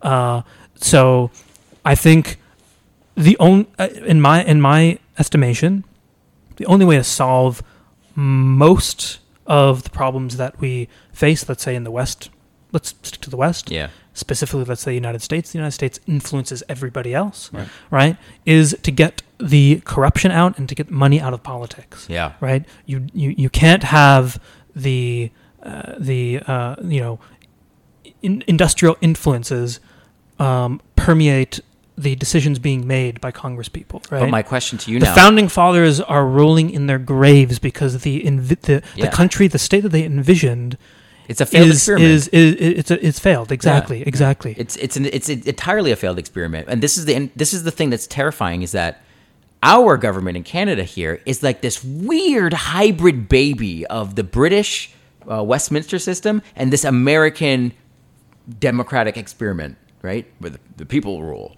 And the people most certainly do not rule. And this is an, a perfect example of we saw this type of corruption, full blown, inner to the bones corruption in the Soviet Union. That's what fucked it up and bankrupted it. And now you're watching it happen in the United States. And my question is we've seen it happen in so many forms of government over the the course of recorded human history, why would it be any different? Empires rise and fall, and they often fall from within. They often collapse because of corruption. They often collapse because of weird shit that weird people in total power do, and then they fucking then just implodes. And then out of the ashes comes the next one, right? So Yeah.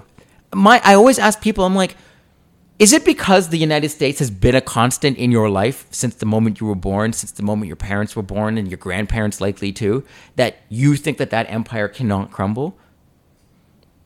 Yeah, I mean, again, I don't know. I I don't know within our lifetime, but eventually, eventually it it, it will. Like well, you if said, not your right? lifetime, wh- whose lifetime? Perhaps our children, grandchildren. I'm not sure. I'm I think not sure. a good chance it happens within our lifetime. It's going to happen Could be. within our lifetime. I I also think that Canada is going to collapse as well. Well, I, I think, they're they're holding hands. Canada And or the United States? Oh yeah, you know, I mean, um, Scotland. There's a lot of noise right now in Scotland about breaking up the United Kingdom and just being like, "Fuck off!" Like government. I personally think this is just my personal opinion. Uh, governments are too large. They are far too large. And if they're that large, you have inevitable corruption. It's inevitable. We've seen it.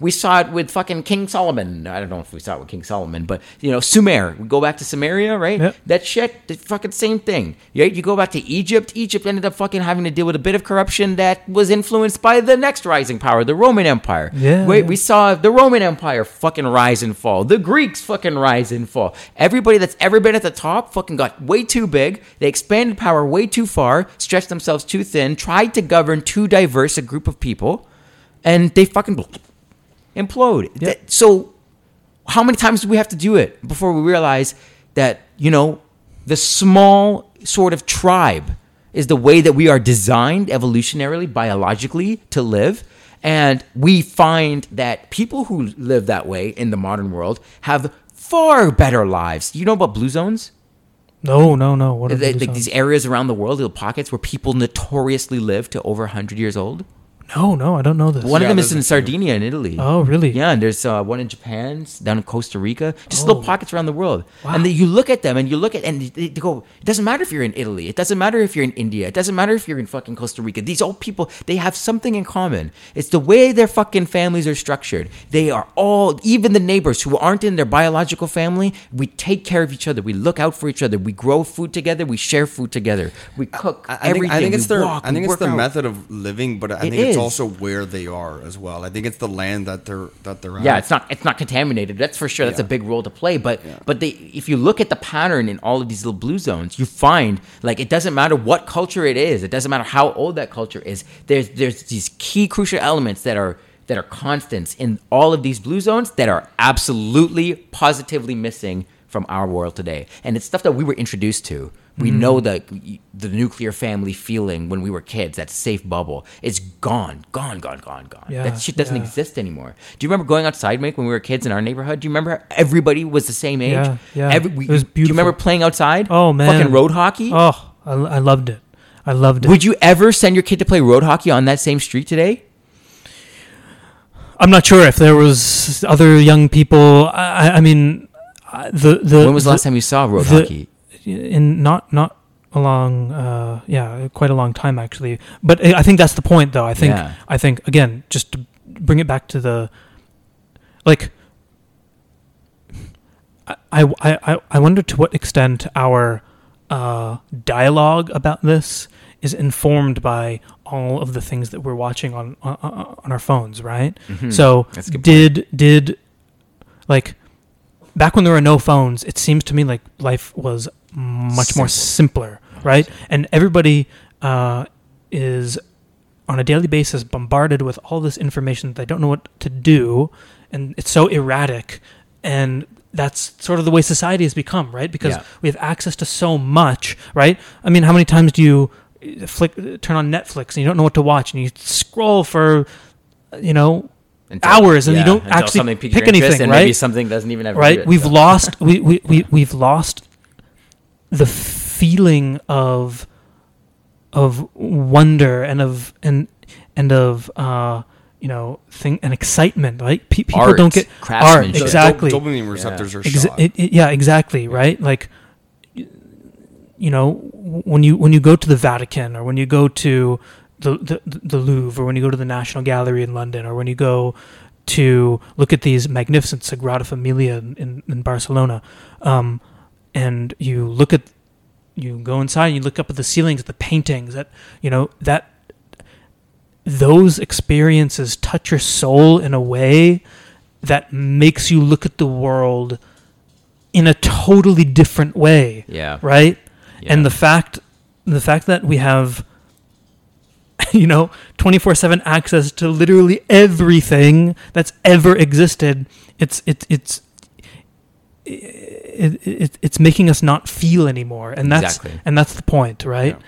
the and, and and that's why um yeah i agree with both of you like we're heading down a very serious and dangerous road and i don't see a way out There, right there isn't. It's I don't think there is. I don't think to, there it's is. either you have to I jump think off I the think ship that or go you- down I with think it. you were talking about various power structures that have existed over history. Yeah. Um, there's a reason why those existed, uh, why, why those keep popping up everywhere is because human beings, for whatever reason, evolved uh, to want to wield power. At least some human beings, and and you know.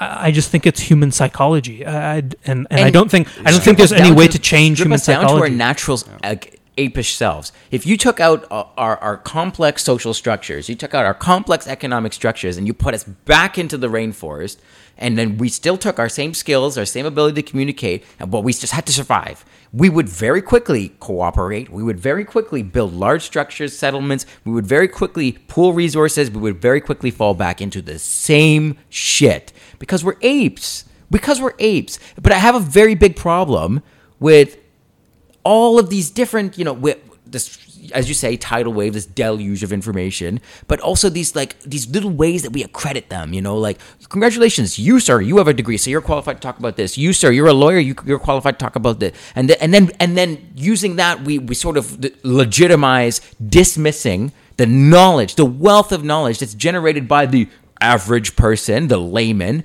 what who's still a fucking fully conscious, real, equal level soul, human being who is experiencing exactly as you are. But we have got these fucked up, weird fetish power structures that would exist whether we were living in this complex, weird behemoth or in a fucking simple structure. Because that's just what we are. But we can't take out the animal. We have got to fucking remember that we're fucking animals. Five finger rule. Five finger rule. We all, everything that is alive has to eat, sleep, shit, fuck, or fight. That seems to be the five finger rule, right? Sure. It, thank you.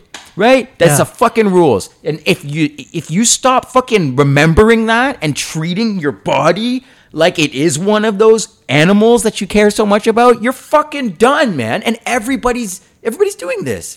Everybody's just ignoring the body. Again, yes, I think I, I, I think you are right. Yes. Yeah. Um, man. again, though, so, sometimes I do think like, yes, these power structures have existed. Yeah. Right. Um, but look, okay, take a look outside. Yeah. Look at that Right. fucking nasty ass concrete jungle. Look at that. Look how much light pollution is out there. Oh, I know. It fucks up the canopy. Something we miss so in our lives. so so we, if these if, if this light pollution didn't exist right every night we would look up at the heavens and see something so magnificent Yep. that nobody in today's world could even comprehend unless you go to a place like the Keck Observatory Right. or some place middle of right the fucking ocean. if you look at the you know societies that existed you know pre-technological right look technology is a beautiful thing right but pre-technology right you look up uh, at the heavens you see this right it gives you it gives you an avenue out of your life and into something that's Bigger so much you. more grand Yeah. and so much more One hundred and percent. we've lost that Yeah. Yeah. We've lost that. So yes, we, we, we are animals, and those five things, yes, of course, you know, everybody needs those things, right? But we're an animal capable But- of looking up at the stars. and that's and that's the key point, Yeah. right? But- that's but- the key point. We're and separated. this is the thing. a little bit these from two, the animal. these two things are true at the same time, and I think it's Yeah, exactly. critically important Exactly. that they are picked up in both hands. We got to pick them up together and walk with them together. We are an animal that is capable of looking to the stars. Well, the, listening to both of you, it just it, the number one thing I think of is just it feels like we're getting more robotic, Yeah. right? Which is where like even when you were talking about sourcing information from an actual person, now if you want to source information, you're on Google, and then now you got things like ChatGPT Yeah. as yeah. well, right? Which is Fucking- almost like gonna be a modern Bible, in a way. That's a great way to put it. That is a great way to put and it. And it's just at the beginning stages. It's getting more advanced. It's it's improved since it's come out. So na- think that was about in a fucking few, what, da- few years down the road, right? March. We downloaded it and started fucking around Yeah, with it. yeah, it's great. It's it's great to play around with, but it, it just. I- I What do you think? What, what, what, what do you what do you think about? So suppose in the future we, you know, perfect Chat GPT or whatever large language model, right, such that we can create, um, you know, sort of artificial friends, artificial girlfriend, boyfriend, that sort of thing. Um, much like the movie Her. Like her, know. yeah, exactly. That's a fantastic. It's a good film. movie. It's a Joaquin. Phoenix. ever seen? Um, uh, it's a good one. right now I've heard some statistics that uh, if you if you pull the average young person, such as our age group, sort of thing, millennial or or whatnot, uh, and you ask them what how many close friends do you have, do you know what the overwhelming uh, majority of the answer is? Zero. Isn't it? Zero. Yeah. Zero. hmm That's zero people that you could call friends in an emergency Hmm. right? That is also creating uh, a mental condition within young people that really hasn't existed before because Mm-hmm. if you go back and look at the data uh, in previous generations, the- number wasn't zero, right? hmm Do you think by inventing the artificial friend or the artificial spouse or you know girlfriend boyfriend, do you think that would help people? No, because what Okay. happens is this thing is going to constantly learn, and it's always going to be, at least at the beginning, I'm assuming, it's going to want to be helpful. It's going to be programmed to Well, be that's an in-depth helpful question. for Yeah, people. I, I don't think you could say no directly. Well, hold on. Let me explain I, my- I, let me think explain it's my a reasoning. false. You know, but but let me explain it, right? Based on the patterns we've seen with AI self-learning abilities already, okay, and what experts are saying is likely to happen, okay? This thing, which is programmed, it's got safety features in it. It's programmed to basically be helpful to, towards people, as helpful as it can. Right. Whether it's connected to the internet and it's accessing the whatever wealth of knowledge in five seconds it takes, or it's just got its own programming in it. It's going to be like locked that it just has to be helpful. Now you're going to have it trying to learn your patterns as you know. Oh, I'm your wife. I'm supposed to play the role of your wife. It's Like- got to like- learn like- your. Siri. It's going to end up being the perfect wife or the perfect friend or the and that will further detach people from the real human experience Right. of not fucking liking somebody but getting on anyway Right. right, because that's a that's just humankind it doesn't matter your relationship there's going to be times where you just want to fucking punch out the person that you love very much and if you have a fucking ai bot doing that it's not going to know how to introduce healthy conflict right into the relationship in order to sustain you and make you feel real. And it's going to blur your perception of reality. That's not a healthy place to be. I don't care what anybody says. Right. I don't give a fuck if there's no science to back me up. Anybody will agree with that. That's not a healthy place to be. But- Blurring reality. What the fuck? let's say in the future you have uh, an AI robot. I don't know, either physically with you or whatever. Let's say it's very advanced. This is ten years ten years down the road. If you ask that question that that he brought up, with how many close friends do you have, or or another question like, do you feel lonely? Hmm. How many people would still say zero? With you know, how many close friends do you have? No, but Or- it doesn't matter. you- but, but then that, you're not addressing. no, the, me, I I- think I you're not addressing the problem at that point. No, I get mean? it, but like that's because that's look if you're if you're sitting at home and listening to this and you're alone and you have no fucking friends Yeah. you know oh my heart goes out to you but it doesn't mean you're not capable of making friends. And if you're in a dark place and you're you know I, I get it but the only way out is you really have to do the work to pull yourself out. That's the only way out of this. There's no no pill is gonna help you. No fucking nothing. You gotta fucking start. You gotta pull yourself out, and then you gotta make changes. You gotta change your diet. You gotta eat healthy. Take care of the body, and then when you're done that and you build up a little bit of confidence, go out there and do things you like, and you will fucking meet people that mm-hmm. think like you and you're, you're, you'll you're connect assuming with. that this person is like a depressed person, though. No, but I'm just saying that's like that's a pretty extreme case if somebody is in that situation. And if you have a hard time making friends and stuff like that, again, I say to you, look, if you're an extrovert or introvert, if that's how you want to break it down. There are extroverted activities you can do. There are tons of introverted activities you can do where you can genuinely connect with people. But regardless of whether you're an innie or an outie person, it fucking takes effort. You have to try. Yeah. Or you're Well, fucked. Well, I don't think being in, introverted is a good thing, and I think AI and ro- and these things make you more of an introvert, which is the issue. Absolutely. Line, right? Look how many people. I'm an introvert. What the fuck are you talking about? We're humans are biologically social animals. Yeah. I don't give a fuck what you mean by introvert. You, Yeah. you you you are designed to know how to live with the loud person and the quiet person and the shy person. You were designed to. So you can take your fucking introverted bullshit and shove it up your ass, dickhead. Like you're a, you're an animal. You have to fucking respect the fact that you need other people. You will get sick if you don't. It's just true. Like it's proven. That's what depression is. That's what all these other things are. Isolated people. Look at what happens to to prisoners. There's tons of evidence for this that go to solitary confinement, Yeah. which many people around the world would agree is one of the worst punishments that we could do onto someone. Is solitary. Con- you lose your mind. You need other people. Simple and plain. So I, the uh, introverted you know, explanation is bullshit in my opinion. But at the same time, you know, I understand being shy. That's a character trait. And not a lot of people like to be, you know, the one that's on top or the one that's in front. Fine, no problem. You can be more shy, but you still have to try. Like everybody has been through kindergarten at least at this point in time. Maybe not the kids going to kindergarten now, but up until now, every, you know, adult brain has been through kindergarten and remembers playing with blocks and Yeah. maybe not having a good time, not liking that one kid, you know, that spazzy kid that had Yeah. boogers coming out of his nose. And then also you remember that like cute girl that you're like, I have a crush on her. Yeah. It wasn't sexual, but you were like, oh, she's cute. I like her. Right? It's just simple fucking basic human dynamics. And it's fucking missing now. I tend, yeah, I tend, I tend to agree with that. I don't think, uh, I don't think it would, you know, having the AI friend or, or, whatever would be. Um, I think there would be some benefits to it. I don't think overall it is beneficial. yeah. Um, for the following reason, the other day I was speaking with my PhD supervisor, and they said, they said to me, I can't remember what I was talking about, but they said, "Don't let perfect be the enemy of the good."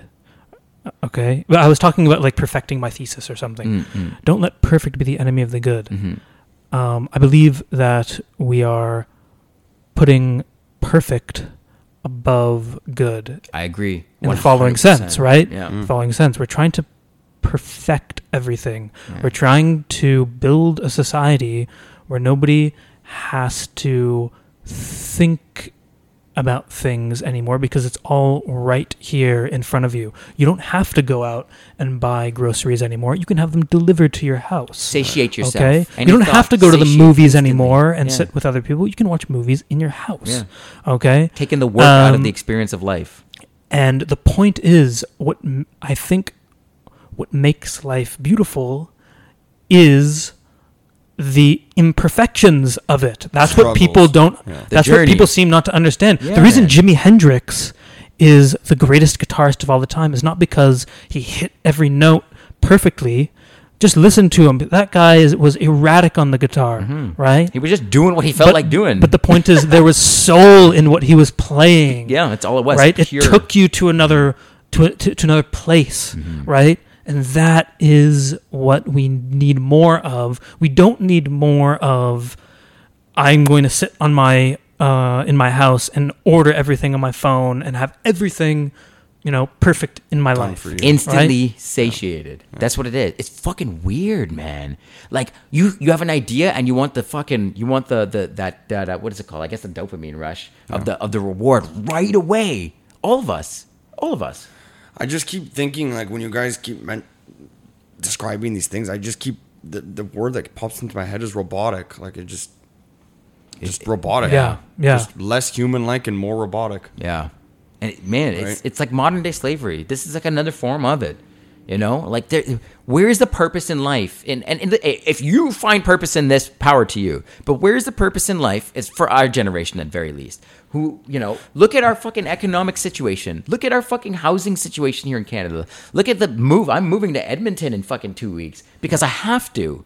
Not because it's necessarily, oh, that's the choice for me. You know, my whole family's here, and I'm a big, you know, it takes a village kind of guy. Sure. Right? It, your whole support system is here, and then you're going to have to go and start out another life over there because you can't afford to stay here.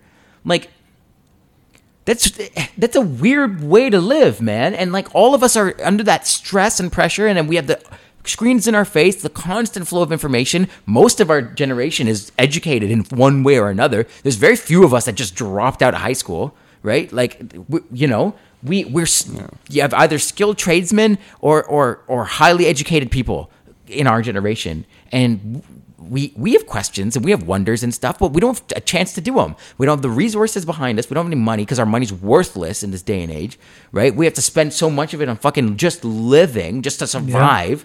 And we're Yeah. eating garbage. All of our food is poisoned. Our fucking water is poisoned. We're all diseased. And everybody's like, I fucking don't know why. Fucking look around, man. Touch fucking grass. You're a fucking animal. And people air. forget. Like, like, I swear to God. Like, I drive around. I, I do. I work in infrastructure, so I have to deal with the concrete jungle every goddamn sure. day. And then I'm sitting in my truck as I drive from site to site, all fucking around this damn grid, and I'm watching zombies. Just zombies. And I remember being a kid walking on the street, and those same zombies would be smiling, meeting eyes. Hello, how are you? Smiling, laughing, interacting with just fucking everybody in their own little cocoon. It's fucking weird. I I think here that's due to overpopulation. Like in this city, I think it's just the it, it's how people are But condensed. It's and- devolved in in ten years. no, I know, I know, but it, I think that's specifically in larger cities like the L.A., New York, Toronto, Really, Chicago. You you really think it's I isolated think to that just exists. cities? Well, The where big- you're where you're moving, you're not going to describe where you're moving as you described being here. you're still you're moving to a of course, smaller though. city. No, but you still, I still still there, it. But it's not. I know, but not as, thing. but not The as whole bad, world. but not as bad, not as bad. Look, look. Okay, so we're getting, uh, you know, somewhat mm, in a negative space, right? I want to. Absolutely. I like to lighten the mood, Let's right? the And and and say because I'm an optimist. If That's you good. didn't know, it's a good right? thing to be. I'm an You have to be in optimist, charge of those and, waves, man. Right. and and so I, even though we have all of these issues, I think it's important to recognize that the world is still a beautiful place. Yes. It is. And it's important to also recognize for all the flaws that we have identified uh, in our society here in North America, there are places on Earth where you can't get food, or you can't get cl- clean water, right? Here. Well, I'm talking about in a, in, in a different way, right? Yeah, in a different different way, right? different there are people in. North America, in, in, in North Korea, who literally watch their parents starve to death. Yeah. That's so so I think above all else, gratitude is Yeah. something that I think we should uh, focus on, and that's not to say there aren't problems to fix. There, of course, there are, right? Yeah, and, we, are, and, we are decadent society. It's, and it's important. the to point is, to be grateful. in, in in the same way, in the same way that I described how scientific research is done, one step at a time, unless you're Einstein or somebody. Um, w- I think we as young people have to tackle these problems one step at a time and not try to take on the whole. take world at on the whole yeah exactly the whole world at once right so um, yeah that's that's what I think You're, you're you're absolutely right. You definitely Yeah. do have to be optimistic. For for me, uh, you know, I, I I think religion is a big thing, or at least faith in something. Like Yeah. you, Matt mentioned earlier, like your purpose in life, Yeah. right? I mean, Exactly. People have to find you meaning know. and purpose, right? The reason Right. I think when you talked about the zombies walking and, you know, sort of looking at their phones and stuff, I think the reason why people are in some sense looking at their phones all the time is because they don't have meaning or purpose in their 100%, life, Absolutely. right? And that is that is what you need to find and oftentimes it's unfortunate that that some people can't find that and it's doubly unfortunate that some people do find that and sort of can't make a living But right But you know what's you know what's worse about it though is that I think it, it goes deeper. I think it's that people th- are genuine. They genuinely think they have found their purpose, but they haven't. right There's a part in you that is really you. Right. And everybody knows that part. Right. Because when you walk out the door, you put on, into some degree or another, a, a face, right? right right That person always has ideas, and you always hear these ideas, and you think about it. You know what I'd really love to do? Do you know what I'd really like to do? And do you know why you never ever fucking do it? Because you just don't do it. exactly. That's that's really what it is. And it, the answer is simple, but people are so they for such a long time everything has been done for them. They don't know where to start to do everything is still being done for them Yeah, to some extent, right? And that's the point. Um, and that's that's really I think the the the purpose that I'm talking about is that there's it, this is gonna sound preposterous to you guys, but I usually I cook every night like dinner for myself. Yeah, wow. Which which it sounds wow, right? but then if you think back when we were kids, do you know what was really normal for our moms to do? Cook dinner every Yeah, night. yeah, So sure. not even a generation ago. Yeah. You know what I mean? Yeah, yeah. Like it's it was just around the corner, and it's preposterous these days.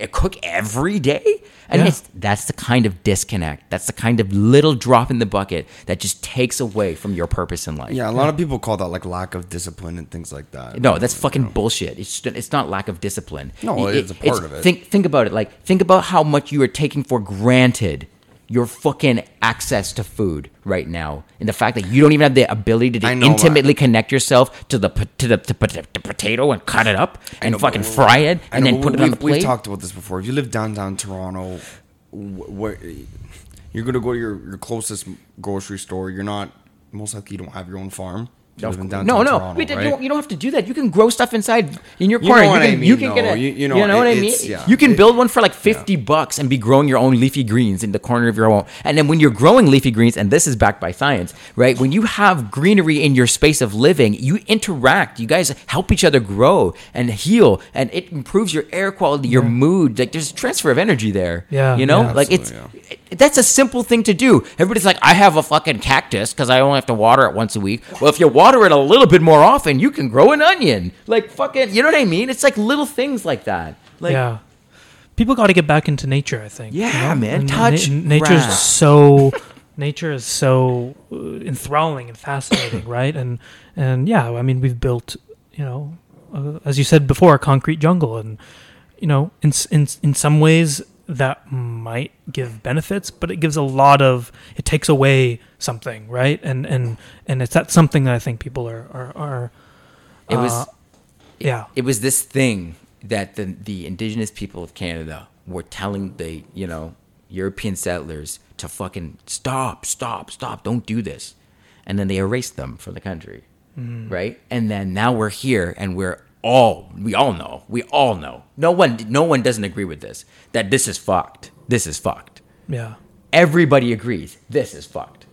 I mean, I mean, like, I would "Oh, say, I mean, look, look, look, I would say, I would say, not again, not all of Not- it is not- fucked. not There's some good things about it, Yeah. but a lot of bad things uh, about it, and it's those bad things we have to But, address. but but this is my question though. Like, let's talk about the pros and the cons, and then let's talk about how we can achieve all of these pros in a more sustainable way. Why the fuck don't we have the the fucking will to do it? We are killing. We are literally dying. We are literally dying. We have lowered men's testosterone from our fucking dads or our grandfathers. I'm pretty sure True. it's it's seventy percent is lowered. How much lower does it gotta go before it doesn't fucking fire anymore? There you go. There's a whole species of sterile people, and why are they sterile? Because they've been poisoned. It's like, Well, it's a, yeah, a then- slow poisoning. This is what happens. There's lots of factors. I I personally, I, we've talked about so many times, you and you and I, the psychology of like porn, right? Yeah, man. Which is There's another one. factor Fucking, in that that. literally rots your. It rots your brain. Yeah, it's.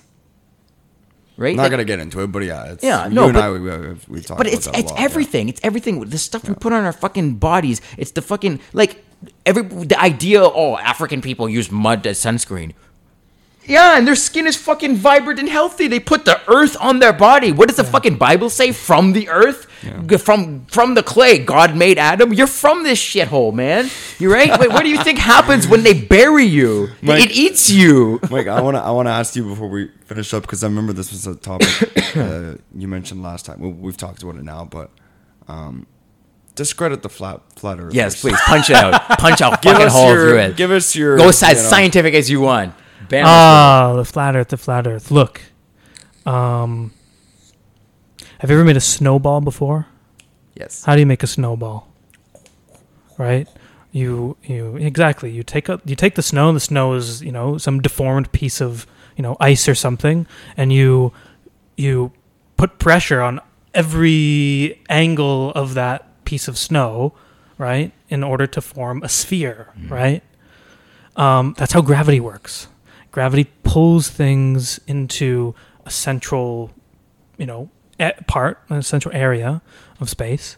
Um, and it keeps pulling things in all directions, right? wait, we Much like Can we pause one second? Sure. Because I have one one clarifying question for Sure. gravity. It, um, correct me if I'm wrong. sure, when say so type, say we're in space and we're forming a planet, okay? And it starts off with like particles at the smallest, okay? Like Yeah. space dust. Yeah. Right? Is static energy that combines it into a large enough clump before it starts to develop its own gravitational pull, right? Because isn't it a certain amount of mass has to be has to come together in order for it to be called gravity now? Do, do I mean, the mass was there all along though, because there was those I two guess. particles, right? Yeah, so that's those two particles are going to be, you know, gravitationally it- attracted to one another, So, so it is gravity. and all of the that's pulling debris that um, was there after the protoplanetary disk, you know, was here when when when the sun was first forming. Uh, there was there, you know, the sun was forming from a gas cloud, and then the gla- and then that sun started to spin, and then there was a disk sort of surrounding that. Uh, uh, full of space debris. pro- protostar and Yeah. and that all that debris is what formed the planets and the gas gaseous planets and so you have you can you can imagine like a bunch of particles two of them sort of are gravitationally attract well they're all gravitationally So attracted is it like particles that, that would have been attracted together? So that's why you have gas giants and then you have like rocky planets? well anything with mass in the universe is gravitationally attracted i am gravitationally attracted to the andromeda galaxy right now but because i'm so far away right gravity falls off like the distance squared right so Oh, yeah. Um, so so th- exactly, there's gravity is such a weak force that we don't, you know, when we get out of bed in the morning, we're we're uh, going against gravity, right? that's true. And our own bodies can can you know. They're tuned uh, the muscle. That's why we yeah, have muscles. exactly, Otherwise, exactly, we, we'd exactly. just be skeletons that could move. So gravity is very weak, but the point is that any objects with mass will gravitate toward one another, Hmm. and if you have this, uh, uh, you know, protoplanetary dust that's that's around, then that's going to slowly clump together, clump together, and it's going to do so from every angle that there's dust and, and, and, and sort of debris, right? Much like when you make a snowball, you're com- co- compactifying it from from every angle to make the sphere, right? That's why planets and stars are spherical because the gravity is trying to pull everything into the center from every angle, right? So next question then. Yeah. When the forming of a planet is happening, because gravity is pulling everything into the middle, essentially, right? The, the central focus. Yeah. It would have to be the most dense, right? In the middle. Yeah, yeah, for sure. So there's, that- there- there's a bunch of pressure that's pulling it in. The next question then is, if you look at the periodical table or whatever, all the elements of the universe, right? Well, obviously, there's a bunch out there we don't know about yet, but would that mean that the densest elements would find themselves at the core? Over time, whatever magnet, like this planet, for instance, is volcanic, so it's always moving and bubbling and whatever, and stuff that's at the in the middle will shoot up to the top, and so we know that this planet has like a cyclical sort of relationship between the core and the surface Yeah, yeah, um, over the what is that 4.5 billion years right yeah. The Earth is is, Right. is roughly 4.5 billion years old. 4.6. is that enough time for the most dense particles to Um, Yeah, at least yeah. concentrate in the middle and then you have the the almost Yeah. like what is it pouring oil on water right like the separation because the water's more dense than the oil Yeah, yeah, yeah. I think I think so. I, Yeah? I, think, I think that's right. Yeah. Makes sense. Uh, yeah. but before we my science knowledge I'm before we wrap up, I need to yeah keep going sorry uh, provide a mind blowing fact about gravity. Oh. Okay, if we're ready, if we're ready. Um, okay, if I take two objects, let's say I take a pencil and a bowling ball, and I drop them uh, from this building here, which one is going to hit the ground first? uh, with this atmospheric pressure the bowling ball Bowling ball. Alex, any guesses? The bowling ball. Why? the bowling ball is more dense Okay, uh, so no, they hit the same, hit the ground at the same time, right? So if you take any two objects, I thought that was only in a vacuum uh, okay, neglecting air resistance. that's what I was talking about which, which, which is why which is why I didn't say feathers, for example, Yeah, right? Because yeah. yes, but interestingly, when we landed on the moon, they did drop a rock and a feather on the moon. Moon doesn't have an atmosphere, and they hit the ground at the same time. Yeah. So, uh, take any two objects, neglect air resistance, uh, they're going to hit the ground at the same time. Why do they hit the ground at the same time? Well, we're taught, or Newton says, that there's a force that's pulling the objects down uh, toward the ground. Okay. The force is equal. the force of gravity is pulling Right. Everything. the yeah, object, yeah. right? Magnetic. and, and, and the everything. and the Yeah. force of the, the gravitational force that the Earth exerts on the object makes it fall. Right. Now, that's not what Einstein says. Einstein says those objects are not really falling. It's the ground that's accelerating toward the objects. Einstein. I remember in the last episode you said Einstein was wrong. So yes, that was on the cosmological constant, right? So the point is, in a small vicinity, right? In let's say in the, in this if, if, if, small enough uh, region of of the Earth, um, you can say this, right? And it would be accurate to say that it's not the objects that are falling; they're on accelerating up. If you were in a space station. And you were to drop a tennis ball, let's say, what would the tennis ball do up in space? it wouldn't move. It would just. it would it would just stay there, right? Uh, but now suppose we uh, attach a rocket to the bottom of the spaceship, space station, and we start to accelerate the rocket upward, okay, at the same rate as 9.8 meters per second squared on the Earth, right? Um, what would happen? The ball would stay there, would float, right? Because there's no gravity. But the floor of the rocket would be accelerating up Hmm. such that the ball would hit the floor, right? Eventually. And it would look to you as if there would there was gravity on the space station, It's G-force. right? Similarly, have you ever seen the planes that go up the and, and, and you can sort of float in Yeah. zero G? How does that work? Yeah. That works because the plane goes up and then it just drops out of the sky. And so you somebody would naively say that there's still gravity there, right? Yeah. But the point is that it's in free fall. Free fall, it's again, there's math and stuff. You could you could ask the question, uh, well, if that's really true, and I drop an object on the North Pole and one on the South Pole, and I claim that the ground is accelerating toward the object, then shouldn't Earth be like expanding, right? Does that make sense? Always to meet our feet. Yeah, exactly. the point is that it doesn't do that, and the reason it doesn't do that is I haven't figured out a good way to to say this. Right, the reason it doesn't do that is because uh, space and time are curved. Right. So what does that mean? That means take a trampoline or something, take a bowling ball, put it in the center of the trampoline. It curves the trampoline, right? Right. You take a marble, you roll it along the trampoline, it's going to follow that curvature. It's going to orbit the bowling ball Hmm. as uh, just this, in the same way that Earth uh, orbits the sun because it follows the curvature of space and time. So yeah, if you dropped an object, it's not the object falling; it's the ground accelerating up. I didn't even know how to picture that in my own head. I'm just kind of like me jumping in the ground. It's called the principle of equivalence. If you want to Google it, And so Principle you of said you equivalence. you've read a lot of, um, I don't know, in their eyes, I guess, evidence that the Earth is flat. So what what's the biggest thing to you that stands out where it's like, it, it's just it, it, where that's just bullshit. uh, the stars are not lights. I mean, they are lights, but they're not projector lights, right? they're lights in the universe. They're stars. They're actual objects. other celestial. The moon bodies. is an actual object. Yeah. We landed on the moon. We have moon rocks. We have dust from Mars, I believe. Didn't, um, didn't, isn't it uh, India just landed on the moon? Uh, last indeed. week. South side, yeah. Yeah. Indeed, yeah. Yeah. yeah. So that I think would be the biggest thing. The other thing is uh, I forget what their claims. Are. Oh, yes. Um, you guys watch Game of Thrones? Yeah. You know the ice show. wall, Yes. right? So they say that there's Oh, a giant ice wall. Antarctica is the ice wall.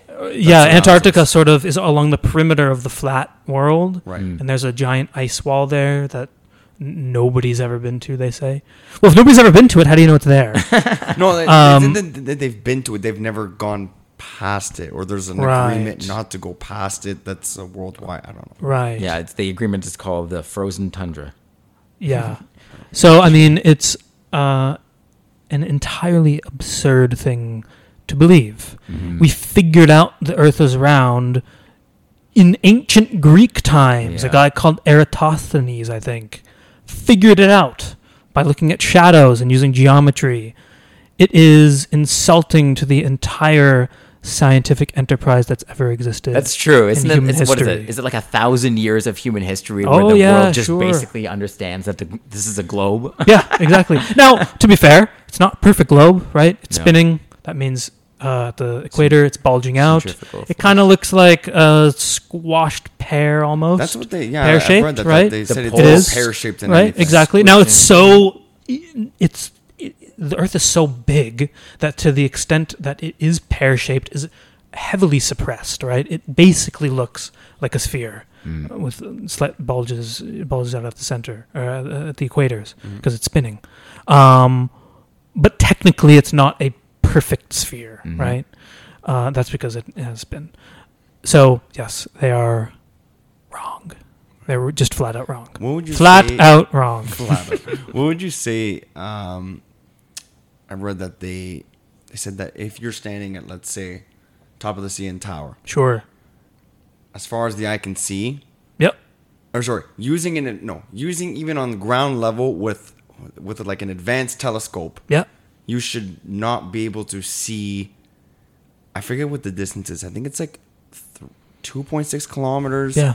You should be basically you should be able to see a curve after like three kilometers or something. Okay. Having- and uh, they've and they've you know put cameras up to telescopes on ground levels that are shooting flat where you can see For, far a beyond city. Even I think it was like Chicago. It was a city that was like seventy kilometers away, Sure. and you could see it a little bit. So they were they were proving like, oh well, that proves it's flat because scientists say that you should there should be a curve, what- so I shouldn't be able to see buildings. What could you see of that city? I'm not sure what the city was, but what could you see of that city? Could you see the bases of the buildings? No, I think it's just Right. basically like. Right. Thank you. I This is what I was gonna say. If, if, if Yeah, the Earth right. is really flat, if the Earth is really flat, now I know they have some argument. They they throw the word perspective out a lot. I don't really know what that means, to be Mhm. honest. Yeah. Um, if the Earth is really flat, then in principle, I could take a telescope and stand on the CN Tower and see the Great Wall of China because it's Yeah. flat. I could just look airplane. across the whole Yeah. Earth. Yeah. We can't do that because the Earth is not flat; it is right. curved. So in my in my days in the Navy too, it was anytime you would see a ship come up on you, whether no matter how far it was, because sometimes you have choppy waves, so it would have to be closer before you see it, or sometimes it was further away on calmer seas, right? It always looks like it was a ship rising from the sea itself, right? Yeah. It always comes up, which means that it's Not from your eye with you with- looking with the binoculars at With it. binoculars, with right? binoculars, It'll yeah. go from a point where you can't see it, and then it will rise up, unless it's like really close and there was like fucking fog or something. But for as soon as it's visible, it rises up, Yeah. and that's that's where it comes from. we, Look, the, the, uh, so, sorry, just just No, to, no. ju- just to uh, interject. Look, there's a documentary on Netflix called Beyond the Curve. Right, this documentary is about these people that believe the Earth is flat. At the end of the documentary, they do an experiment Oh, I've Right? seen a clip of this. where they have. I think the experiment goes: they have a light, they're shining it through a hole, and there's another hole some distance away.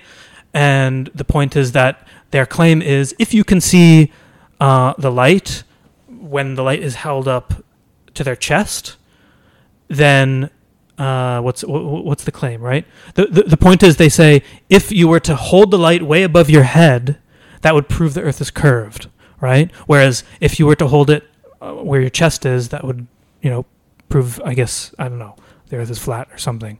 Um, and they did the experiment, and the people looking at the light said, "Where's the light? We can't see it. Why don't you hold it above, up above your head?" And they held it above their uh, On- on uh, above, above their head on camera, and so they themselves proved that the Earth was curved. they debunked. This is um, the height of putting an idea before evidence, right? You're right. It, the best way to describe it is, is it is insulting, honestly, especially to people that have put so much time and effort, and then Right. you have a group of people that are doing these kind of silly experiments. a experiments. thousand years of humans, a even thousand. longer. And me and Matt both agreed that I think it just comes down to there's a group of people. There's always not a group of people, but there's always people out there where you give them information saying A, they're gonna find B. Mm. Yeah. And if it's released from the now, especially with the lack of trust through, with government, if government says A, there's uh, immediately people, opposite. Inevitably, they will find B. They'll, and, and I think that's what it is. I think that's it's just people that lack trust in the system as a whole, and now they just have there's disbelief in everything that's almost ever now, existed. now take those people Right. and elect them to Congress. Oh boy. That's exactly what. That's what we have. Yeah. There are people um, in the Republican Party who believe that Joe Biden is a communist. A communist? I don't think they understand what that means. So the point is that people have to learn how to critical think, especially if you want Bingo. to put them into positions of power Yeah. right? And yes, that is v- very much needed in, in, in today's world. I think. You ever heard of uh, Graham Hancock? Yeah, you mentioned him last time. Yeah, I, I, I Joe have right. Like J- Joe has mentioned Joe him Rogan. before. He's right? had Joe- him on the show before. Yeah. Yeah, yeah, yeah. Um, yeah, I really does he Some does really he good do does, does he do um any pyramids? Did he talk about the pyramids? Yes. that- Oh yeah. He's done yeah, lots yeah. So. I really want to uh, yeah. He's to got see great, his work. Great books. Yeah, Great yeah. books. Check for sure. Yeah, but, for sure. But he he said it. He goes every every leader of political office should do at least sixteen doses of ayahuasca. yeah, I mean, yeah. It's like it's, it be connects you interesting. to your feelings more, and be you're very more interesting. conscious as a human being. Be But anyway, on that note, I think we should wrap it up. Mike, thanks for joining us. Thank you, thank you. It's been a pleasure. It's a pleasure. This was a great conversation. Yeah, yeah. we it was kept it. good. I don't think we kept it light, but we definitely, you know. I don't think it was light at all, but it was great. it was great though. It was great. Those No. are the best conversations. Yeah, it was a real conversation. That's what we do here. Yeah, we appreciate you. Let's doing it. be grateful for the world that we live in. That's true. Absolutely. It is still an extraordinary time to be alive. Yes, it That is is very It is. indeed. It- it- you know, it- it- I think it's easy to find the negative things in life, but it's I think it's a little bit more difficult to, like you said, to have the gratitude, right? I think Sit it's easy down. to always pinpoint problems. Let's put the phone down. Let's look up to the heavens Yes. and wonder. Amen. That's. That's a good way to end. Beautiful. Thank you very much, folks.